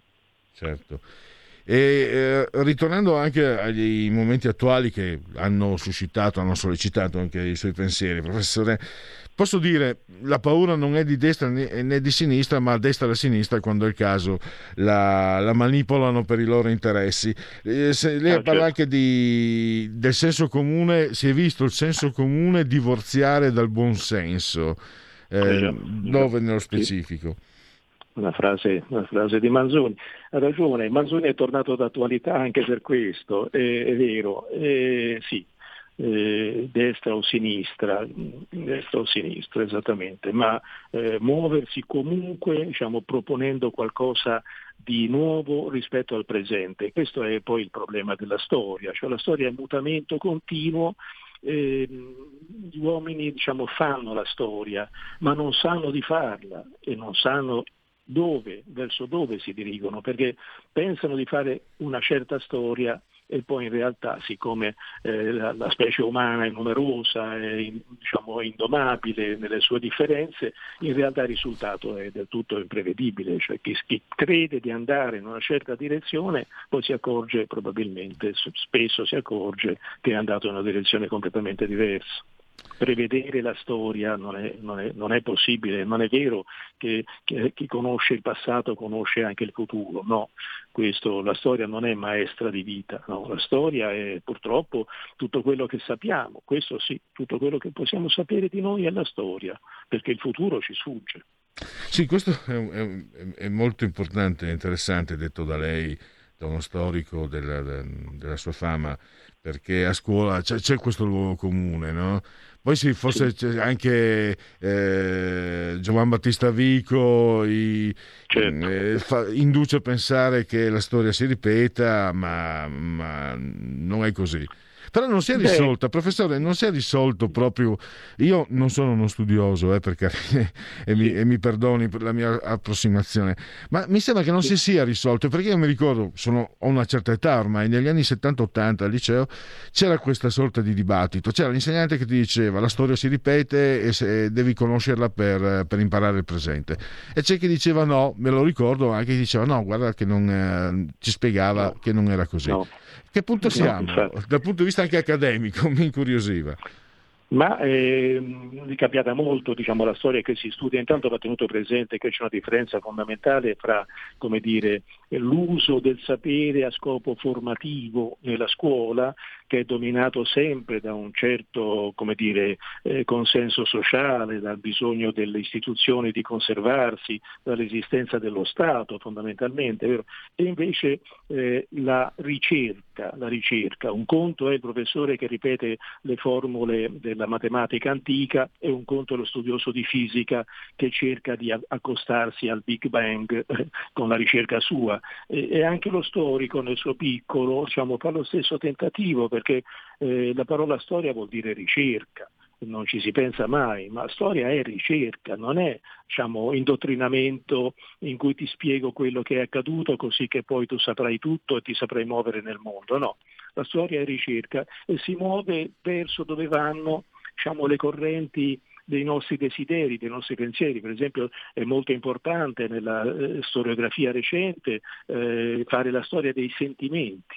La storia dei sentimenti è una materia, una volta la storia voleva dire l'elenco dei re e dei, dei, papi, adesso ci, si, si cerca di capire quali sono stati i sentimenti, le idee di persone lontanissime da noi, eh, la scoperta per esempio delle civiltà eh, orientali, la scoperta delle, dei popoli americani, eh, come si riesce a capire che cosa erano e che cosa pensavano?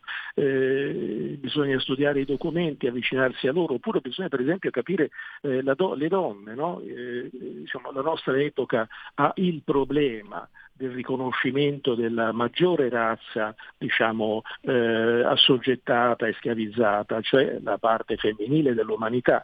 E questo crea diciamo, non solo turbamenti continui nella vita sociale, inquietudini, cerchi, eh, ricerca appunto di dare un posto preciso alla differenza sessuale, si sta discutendo moltissimo anche in Parlamento, e intanto per gli storici capire la presenza muta di milioni e milioni di donne. Io ho dedicato un libro alla presenza muta di milioni e milioni di contadini italiani che per non essere stati diciamo, avviati alla scuola, per non avere mai imparato a leggere e a scrivere fino ai primi del Novecento, non ci hanno lasciato niente di, di diretto. Dobbiamo cercare di capire chi erano indirettamente e, e sono come diceva Manzoni, diciamo, dire, eh, il problema principale di questi milioni e milioni di esseri umani passati sulla Terra senza lasciarci niente, senza lasciarci nessun ricordo di loro, salvo i nomi quando sono ancora registrati nelle, eh, nelle fonti anagrafiche. È così. Eh, un'ultimissima domanda prima di accomiatarci, sì. professore. Eh, mi incuriosiva, eh, l'essere umano è un animale sociale, la, la, la paura della solitudine è una paura decisiva per un essere umano. Quanto è, può, è sicuramente una paura decisiva, quanto può esserlo? Ammesso che io abbia ragione nell'affermare ciò. Eh.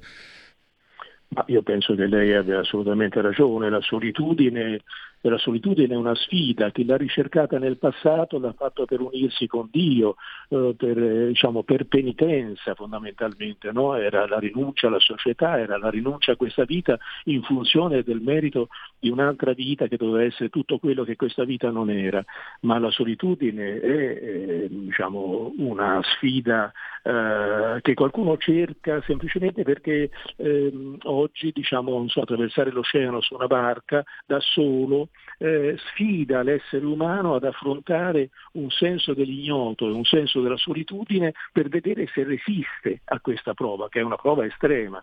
Eh, generalmente eh, gli esseri umani sono gregari, si associano, eh, si muovono in massa, le, le, nostre, le, nostre, spiagge in questo periodo mm. sono un buon esempio di come gli esseri umani detestino la solitudine e co- che esplosione c'è stata quando si è creduto finalmente di essere usciti, insomma di essere usciti speriamo davvero, ma non sappiamo di sicuro di essere usciti dalla pandemia.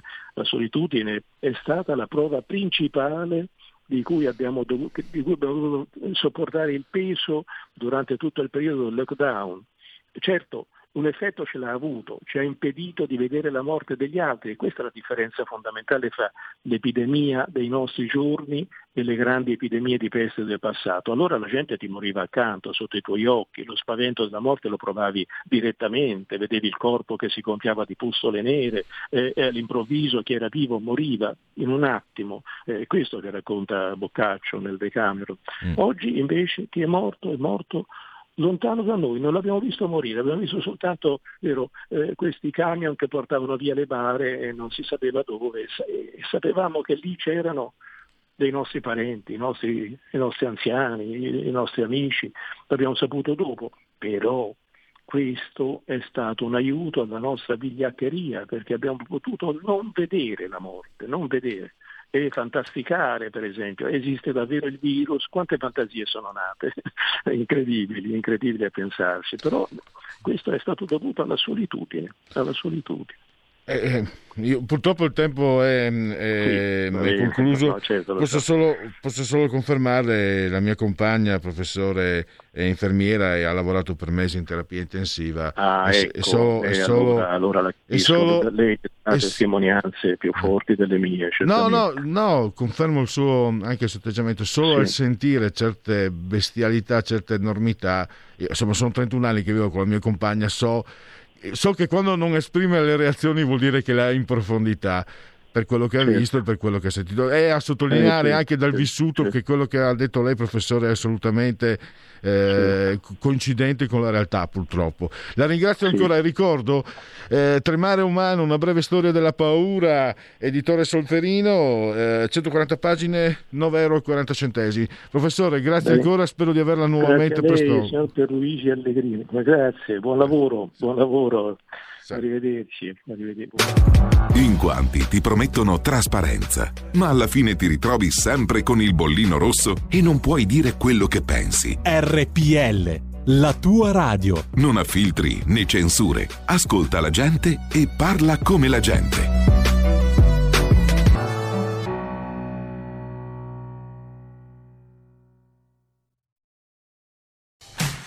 Porta con te ovunque RPL la tua radio. Scarica l'applicazione per smartphone o tablet dal tuo store o dal sito radiorpl.it. Cosa aspetti?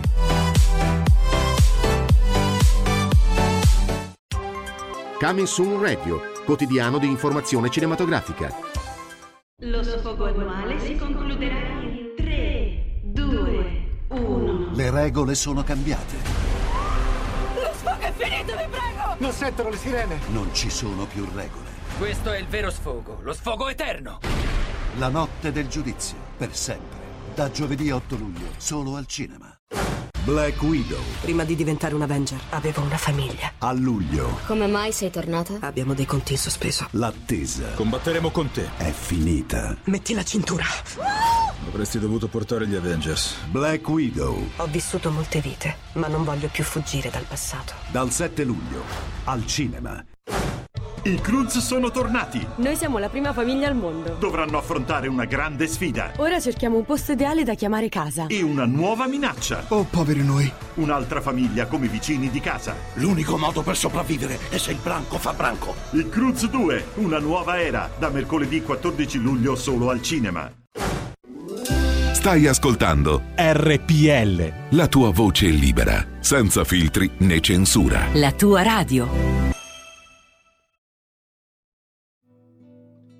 Va ora in onda Largo ai bambini, educazione e dintorni. Dove c'è un bambino, c'è un'intera società con Francesca Corbella. Eh, benvenuta Francesca Corbella per- nella sua trasmissione Largo i bambini. Eh, Francesca, oggi se non sbaglio parleremo di ozio. Cos'è l'ozium latino o o è qualcos'altro? Sì. Ciao Pierluigi, buona- buonasera a tutti. Oggi c'è stato un temporale pazzesco, non so se anche dalle vostre parti. Vabbè, io, io parlo da, da Milano e da, e da Varese, con grandinata meravigliosa, devo dire. A parte questo, ehm, eh, sì, oggi parliamo di ozio. Mi scosto un pochino dai temi educativi per stare però sempre, come sempre, eh, nelle tematiche così dell'animo umano, no? nel, nel sondare l'animo umano e mettere una piccola pulce nell'orecchio per riflettere. Ecco, questa è un po' la tematica di oggi. Allora, parliamo di ozio, una parola un po' particolare che non si sente quasi più in giro, mm? è un po' relegata a un concetto un po' biblico, un po' letterario. Allora, ascoltate qua, leggo un pezzettino. Secondo la tradizione biblica, l'assenza di lavoro, l'ozio, era condizione di beatitudine per l'uomo prima della sua caduta. L'amore per l'ozio ha continuato a sussistere anche nell'uomo caduto, mi fa anche ridere, ma la maledizione continua a gravare sull'uomo e non soltanto perché dobbiamo guadagnarci il pane col sudore della fronte, ma perché a causa della nostra conformazione morale non possiamo essere al tempo stesso oziosi e tranquilli. Una voce segreta ci dice che se siamo oziosi siamo anche colpevoli. Se all'uomo fosse possibile trovare un modo di vivere in cui, pur essendo in ozio, si sentisse utile e adempiente al proprio dovere, ritroverebbe la felicità primordiale. È un pezzo magnifico tratto da Guerra e Pace di Tolstoi, scritto nel 1863 e quanto mai attuale. Come sempre la grandissima letteratura eh, resta immortale perché eh, incarna i sentimenti, i valori, i mood diciamo, della, della società contemporanea di qualunque epoca.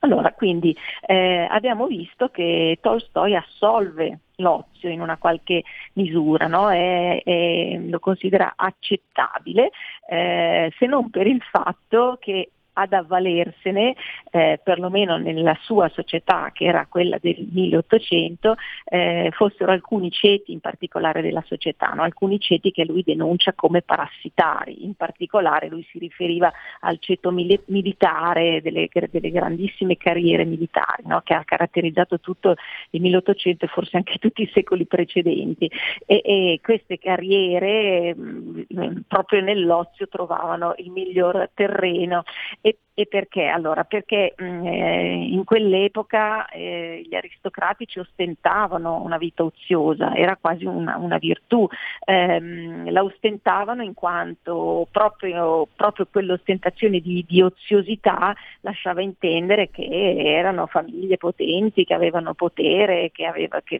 vivevano nell'agio in quanto famiglie potenti. No? Poi col passare dei secoli invece, o meglio del secolo, ehm, il termine ozio ha assunto una connotazione totalmente negativa, cioè al giorno d'oggi è sinonimo proprio di pigrizia, di inoperosità. Ehm, e quindi spesso si sente questo famoso aforisma che è l'ozio è il padre di tutti i vizi. Questo fu, detto, fu detto da Catone il Vecchio nel 200 avanti Cristo, eh, con poi moltissime precisazioni e moltissimi altri aforismi che sono venuti successivamente, di cui adesso ne leggiamo qualcuno perché sono veramente ehm, eh, così rivelatori di come questo concetto dell'ozio sia stato dibattuto e proprio oggetto di confronto tra tantissimi intellettuali, no? addirittura dal tempo dei tempi. Ehm, ehm, allora, per esempio, Kafka eh, molti secoli dopo disse eh, è il padre di tutti i vizi, quindi si è interrogato su questa frase eh, di Catone il Vecchio e però precisa che è il coronamento di tutte le virtù. Poi boh, allora l'ozio è deplorevole o, o è, è, incommiabile e qui si apre la nostra chiacchierata di stasera. Mm? Allora, nel nostro, nella nostra società l'ozio è proprio sinonimo di inattività eh, e a questo proposito scrive Milan Kundera, chi è inattivo è frustrato, si annoia, è costantemente alla ricerca del movimento che gli manca. Anche qui c'è da pensare, no? ci sono eh, molte verità in questo che riguardano proprio la nostra concezione eh, estremamente attivistica della vita. Noi siamo nell'operosità, siamo nel fare, siamo nell'azione. Eh, ma perché, io mi chiedo, chi è in ozio si annoia? Perché deve essere frustrato? proprio per questa, per questa, ragione che ci spiega Giuseppe Garibaldi con questa sua frase. Se l'antichità romana disse che l'ozio è il padre dei vizi, ha inteso dire al tempo stesso, è una sua interpretazione, che il lavoro è il padre di ogni virtù.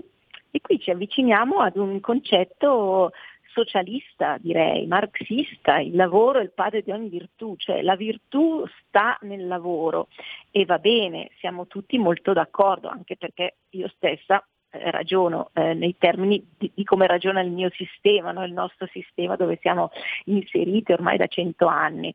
Ehm, però bisogna capire cosa si intende per lavoro. E qua poi ci, ci arriviamo. No?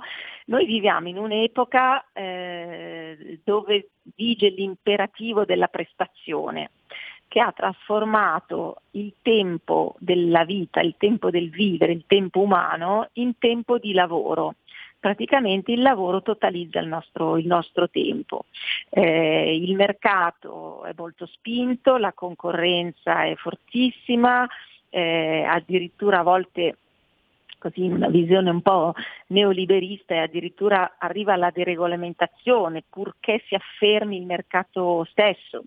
Eh, quindi vince chi è più veloce, chi è intraprendente, chi è potente e perciò chi è inattivo è perdente automaticamente, è frustrato come dice Condera, perché viene continuamente sospinto a entrare in un movimento produttivo. Noi dobbiamo essere produttivi e lo sappiamo bene. A proposito di, di deregolamentazione stiamo assistendo tutti allo sforzo sovrumano, ma quasi minimo, minimale, di cercare di arginare questi grandissimi monopoli eh, del, dei colossi del web no? per dire questi si sono fatti una regolamentazione da sé, si sono impossessati eh, del mercato e da lì eh, spadroneggiano, no? chiusa la parentesi sul eh, neoliberismo, insomma, ecco.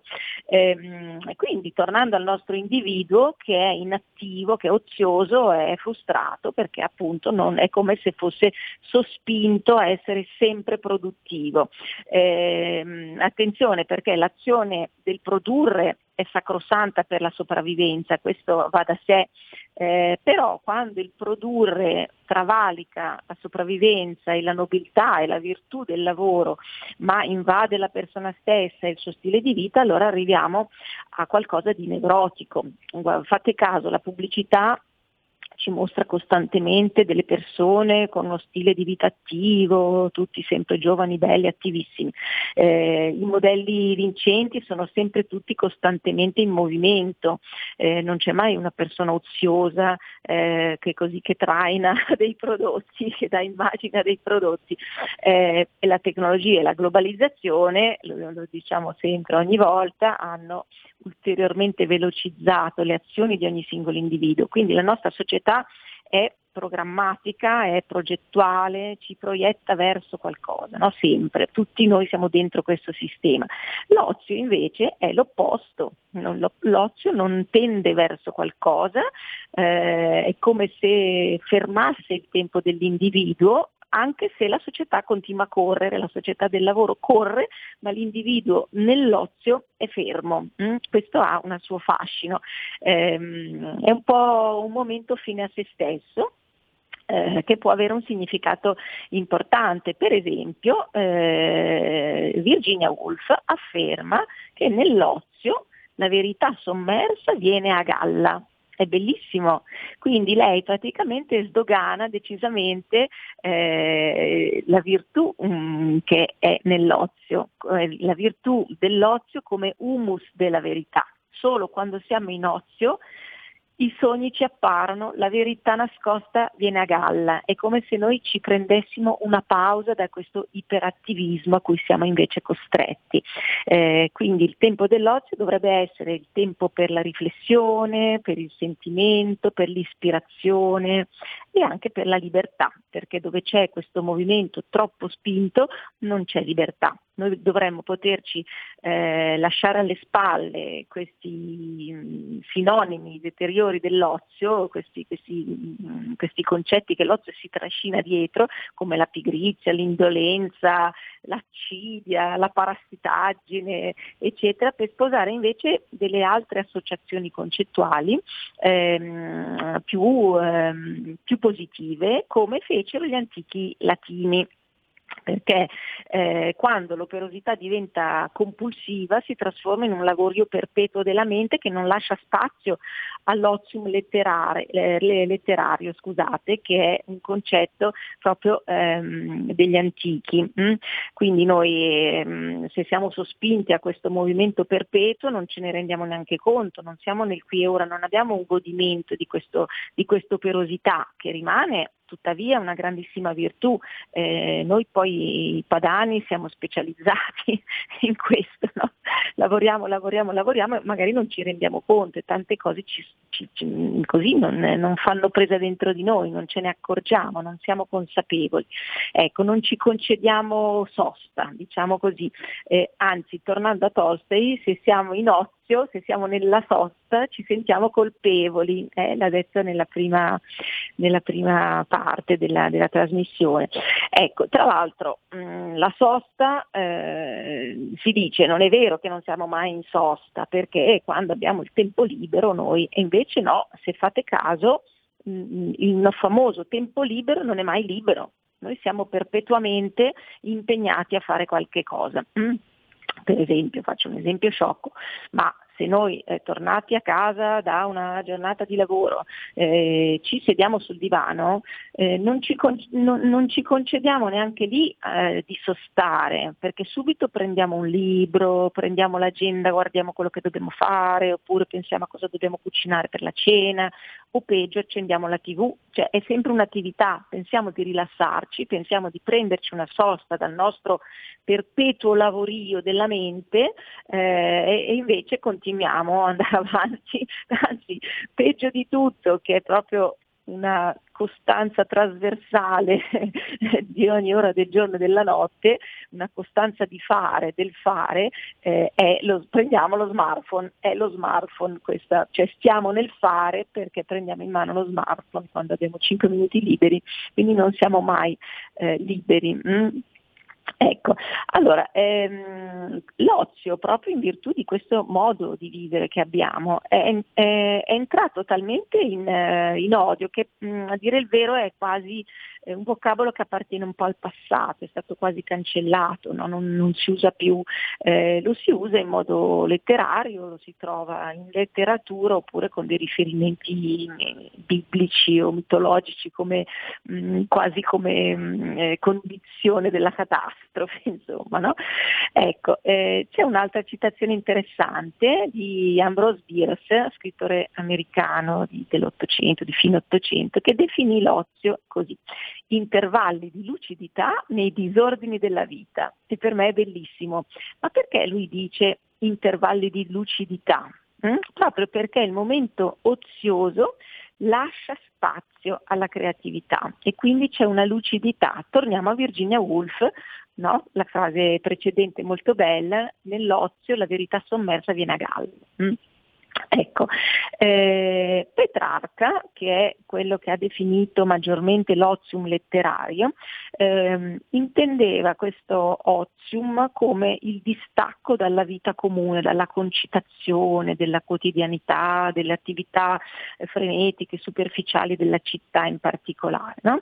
E, ehm, lo intendeva proprio come mh, occasione di vita ascetica, che nel suo caso conciliava e favoriva proprio la letteratura, la scrittura e la, e la lettura. Quindi durante questo ozium letterario l'uomo si distacca fisicamente e spiritualmente dal mondo materiale eh, ed entra in una dimensione di vita meditativa. Questo è molto, è molto bello. Tra l'altro questa concezione e quindi l'ozio è alla base di tante religioni, anche tante filosofie, ma anche tante religioni. Pensate ai monaci buddisti nei monasteri, pensate anche ai nostri monaci, dai benedettini a tutti i monaci, eh, ma anche semplicemente alla nostra messa cristiana. È un momento di raccoglimento in noi stessi ehm, che implica la non attività noi siamo seduti per un'ora sulla panchetta. Mm? Quindi vedete che questo ozium ha degli aspetti molto ehm, da salvare assolutamente. No? L'ozium si contrappone al negozium, sono due locuzioni latine eh, legate dal punto di vista etimologico. Il negozium è ehm, la negazione, negozium, è la negazione dell'ozium, quindi del tempo libero. E, ehm, ehm, per i latini eh, l'ozium era, eh, metteva al centro l'intelletto e la cultura, mentre il negozium il denaro e la vita materiale. Eh, ecco. E per Cicerone ozium e negozium si conciliavano in un perfetto equilibrio e qui veniamo all'importanza dell'ozium anche per il nostro, il nostro vivere. Eh, se siamo capaci di, di, di, conciliare questi due estremi, mh, mm, eh, Cicerone sosteneva che questo donava serenità non solo all'individuo ma alla res pubblica, per cui era un vantaggio per tutta la società. Poi con Seneca 150 anni dopo, quindi con Cicerone siamo nel 50 a.C., con Seneca siamo nel primo secolo d.C. Eh, per lui l'ozium assume, assumerà un valore eh, fondamentale proprio in quanto mh, legato alla speculazione filosofica, cioè secondo lui non ci può essere speculazione filosofica senza questo momento di assoluta libertà dal movimento e dall'azione. Ecco, fino a quel momento eh, civiltà, nella civiltà romana, che era molto pragmatica, molto pratica, non aveva mai avuto alcun spazio nemmeno concettuale. Ecco. Eh, quindi l'ozium non andava confuso, non va confuso, non andava per lui, per Seneca, e non lo facciamo neanche noi, con la inerzia o, o con l'assenza di ogni arte e mh, mm, azione, ma mh, mm, neppure con non va confuso con lo star seduti sul divano, ecco. quindi semplicemente per, per Seneca era la migliore espressione delle antiche virtù romane tra cui c'era l'operosità in primo luogo, quindi va assolutamente salvata la nostra operosità ehm, e tra l'altro per lui rappresentava proprio il nucleo della morale tradizionale degli, della civiltà romana, no? il mos maiorum, cui aveva un'altissima locazione, un alto posto, un'alta concezione. Ecco, ehm, quindi molto importante era anche per Seneca conciliare questi due estremi, ozium e negozium, che eh, devono fondersi e integrarsi a vicenda. Ecco, ehm, ho fatto tutto questo discorso perché mh, mm, è importante anche rispettare i momenti di ozio dei bambini, soprattutto degli adolescenti. Quando noi li vediamo eh, sognanti con lo sguardo nel vuoto, subito ci precipitiamo a chiedergli se hanno fatto i compiti, se non li hanno fatti devi fare i compiti e quindi siamo sempre proiettati nell'azione e nel divenire, nelle conseguenze dell'azione. Eh, talvolta invece è molto opportuno con concedere loro e quindi anche a noi stessi uno spazio di eh, vuoto, mh, mm, vuoto del fare eh, che però diventa un pieno del pensare. Mh? Ecco, ehm, l'ozium dei filosofi e dei letterati si rivela quindi una forma superiore di negozium, eh, questo è molto importante. L'ozium non è un gradino sotto al negozium, come invece è la nostra concezione mh, mm, attuale, moderna, ma anzi è una forma superiore di negozium, perché ehm, si, ehm, è, è, contemplato, insomma, si, si, si, rivolge agli interessi del singolo individuo, quindi mm, fa gli interessi del singolo individuo, ma anche all'intera comunità, cioè ha per fine l'umanità intera soprattutto se è un ozium filosofico o letterario, ovvero ehm, eh, facilita e concilia e permette l'azione di, questi, eh, di queste figure estremamente importanti per tutta la società. Eh, infatti i, i, filosofi si rivolgono a un pubblico molto vasto, eh, non un pubblico ristretto come potrebbero essere eh, so, i politici, gli uomini politici o in generale coloro che si dedicano agli affari pubblici o privati che siano, no? che si rivolgono a un pubblico ristretto e, sono, e, hanno un'azione funzionale a una precisa finalità pratica. Invece i filosofi eh, si rivolgono agli uomini eh, di tutte le epoche eh, e a tutti gli uomini, a prescindere, in modo assolutamente trasversale. No? E, e, soprattutto le loro parole sono destinate a durare nei secoli. Siamo ancora qui a parlare di Seneca, di Petrarca e di Cicerone. Ecco, quindi mh, mm, per concludere, eh, chi si dedica a questa vita contemplativa Vedete che l'ozium da pigrizia, che era all'inizio della puntata, adesso è già diventata vita contemplativa, ha assunto una connotazione, un significato molto più profondo e molto più interessante per tutti noi. Quindi chi si occupa, chi si dedica alla vita contemplativa è solo apparentemente inattivo, perché in realtà ha in sé, un, ha in nuce una grandissima eh, creatività quindi concludo Pierluigi eh, dicendo che forse chi eh, è in ozium per almeno una piccola parte della sua giornata gode forse o può provare forse quella felicità primordiale eh, di cui parla Tolstoi in Guerra e Pace, no? che è poi la felicità del bambino. Eh? Ecco, bene, io ho concluso. Bene, eh, e... fammi solo una, una chiosa, se mi consenti. Eh, un tempo sono cresciute generazioni intere, soprattutto penso ai bambini, ai ragazzini nati negli anni 50, anni 60 e anche anni 70, in cui proprio in periodi come questo il bambino stava nell'ozio, era a casa de, delle vacanze, cioè, cioè, c'erano le vacanze, eccetera, eccetera. E tutto sommato non mi sembra che questo abbia rovinato queste generazioni, eh, anzi credo che, collegandomi a quello che dicevi te, la possibilità di avere questo periodo con, contemplativo fuori dall'affanno. Penso che poi negli anni 70, Francesca, ho visto intorno a me ah, il bambino lo devi portare in piscina. Cioè, quando comincia anche il potere d'acquisto delle classi meno abbienti, no? parlo per me anche figlio operai, io per fortuna ero grande, quindi abbastanza grandicello potevo respingere e devi portarlo a judo, devi portarlo e in estate lo devi, devi portarlo a nuoto, devi fargli non devi stare lì con le mani in mano. Devi... Ecco, penso che quell'affanno eh, poi ah, non, non, credo, sono d'accordo con te, non credo che quel tipo di affanno lì abbia sortito chissà che, che risultati. Preferisco l'ozio. Eh, eh, eh, preferisco l'ozio. Eh, ehm, allora, quel tipo di operosità di cui tu parli rischia di diventare compulsiva, addirittura nevrotica, mm. proprio perché va a riempire dei vuoti che sono faticosi, che fanno paura. Lo spazio vuoto fa paura dal punto di vista esistenziale o dal punto esatto. di vista psicologico e quindi al giorno d'oggi si tenta di mm, auto poi assolversi, cioè ci si sente dei bravi genitori, ci si sente dei bravi cittadini, ci si sente dei bravi eccetera se eh, si fanno tantissime cose, togliendo quindi, deprivando quindi noi stessi, eh, perché anch'io sono dentro in pieno, eh, non crediate sbagliate assolutamente, deprivando noi stessi e quel che è peggio i nostri bambini di quegli spazi di vuoto che invece sono fondamentali. Ci sono grandi pedagogisti che inneggiano alla noia, il bambino deve potersi annoiare un po' in modo da poter organizzare il suo cervello in modo eh, proprio più creativo. Ecco, um, da, da Francesca, eh, scusami, una, sì, sì. Ho, ho, avuto un, un flash.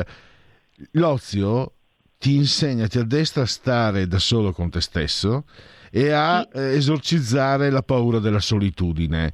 Ne ho parlato sì. prima con uno storico. Sì. La solitudine è, è, è, anche una delle cause della disperazione di molte persone, anche perché detto tra noi, Francesca, devo dire che ci sono molte persone che si ritrovano solo con se stesse, effettivamente hanno ragione di aver paura, ma quello è un altro discorso. ecco, imparare, imparare a gestire, a stare in propria compagnia è un'arma in più, secondo me. E qui possiamo chiudere, ti do la parola per salutare i... Saluto concludendo che proprio questo ozio poteva, se concepito in questa maniera, proprio come abbiamo visto adesso e come dici tu Pierluigi, poteva essere di enorme infinito sostegno durante i mesi della pandemia e del lockdown. Ah, Le persone giusto. invece, la maggior parte, si sono lasciati andare in preda alla paura, in preda al panico e alla disperazione, come tu dici, tant'è che gli, gli studi degli psicologi e degli psichiatri anche infantili sono pieni di clienti. Allora magari vale la pena di fare una riflessione eh, anche con un po' di ironia, come ho fatto io, sull'ozio, per capire dove collocare questo ozio nella nostra vita e renderlo produttivo e dove collocare invece l'attivismo o l'operosità, che è la parola più positiva, eh, che, che, vanno benissimo assolutamente, sono il sostegno e il sostentamento del nostro mondo, però senza trascurare. Quindi vedete gli antichi eh, come Seneca o come Cicerone, addirittura Catone, avevano capito che conciliare ozium e negozium davano la felicità primordiale, come dice Tolstoi. Benissimo, Io... grazie mm. a Francesca grazie Corbella. A e Largo ai bambini ritorna giovedì prossimo. Grazie ancora. Allora... Avete ascoltato Largo ai bambini. Velocemente l'ultima notizia, Cise Gaia Camilla, 5 anni in appello a Genovese, esclusa la presenza di spettatori a Tokyo per i giochi Covid 1394 positivi, 13 vittime, tasso positività sale allo 0,8. 5 Stelle verso l'astensione CDM sulla riforma della giustizia. Vediamo uh, il Corriere Tokyo, niente spettatori alle Olimpiadi.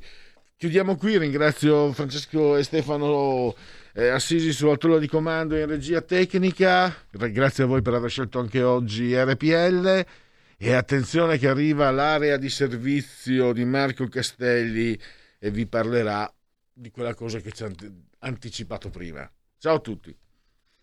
Avete ascoltato il punto politico.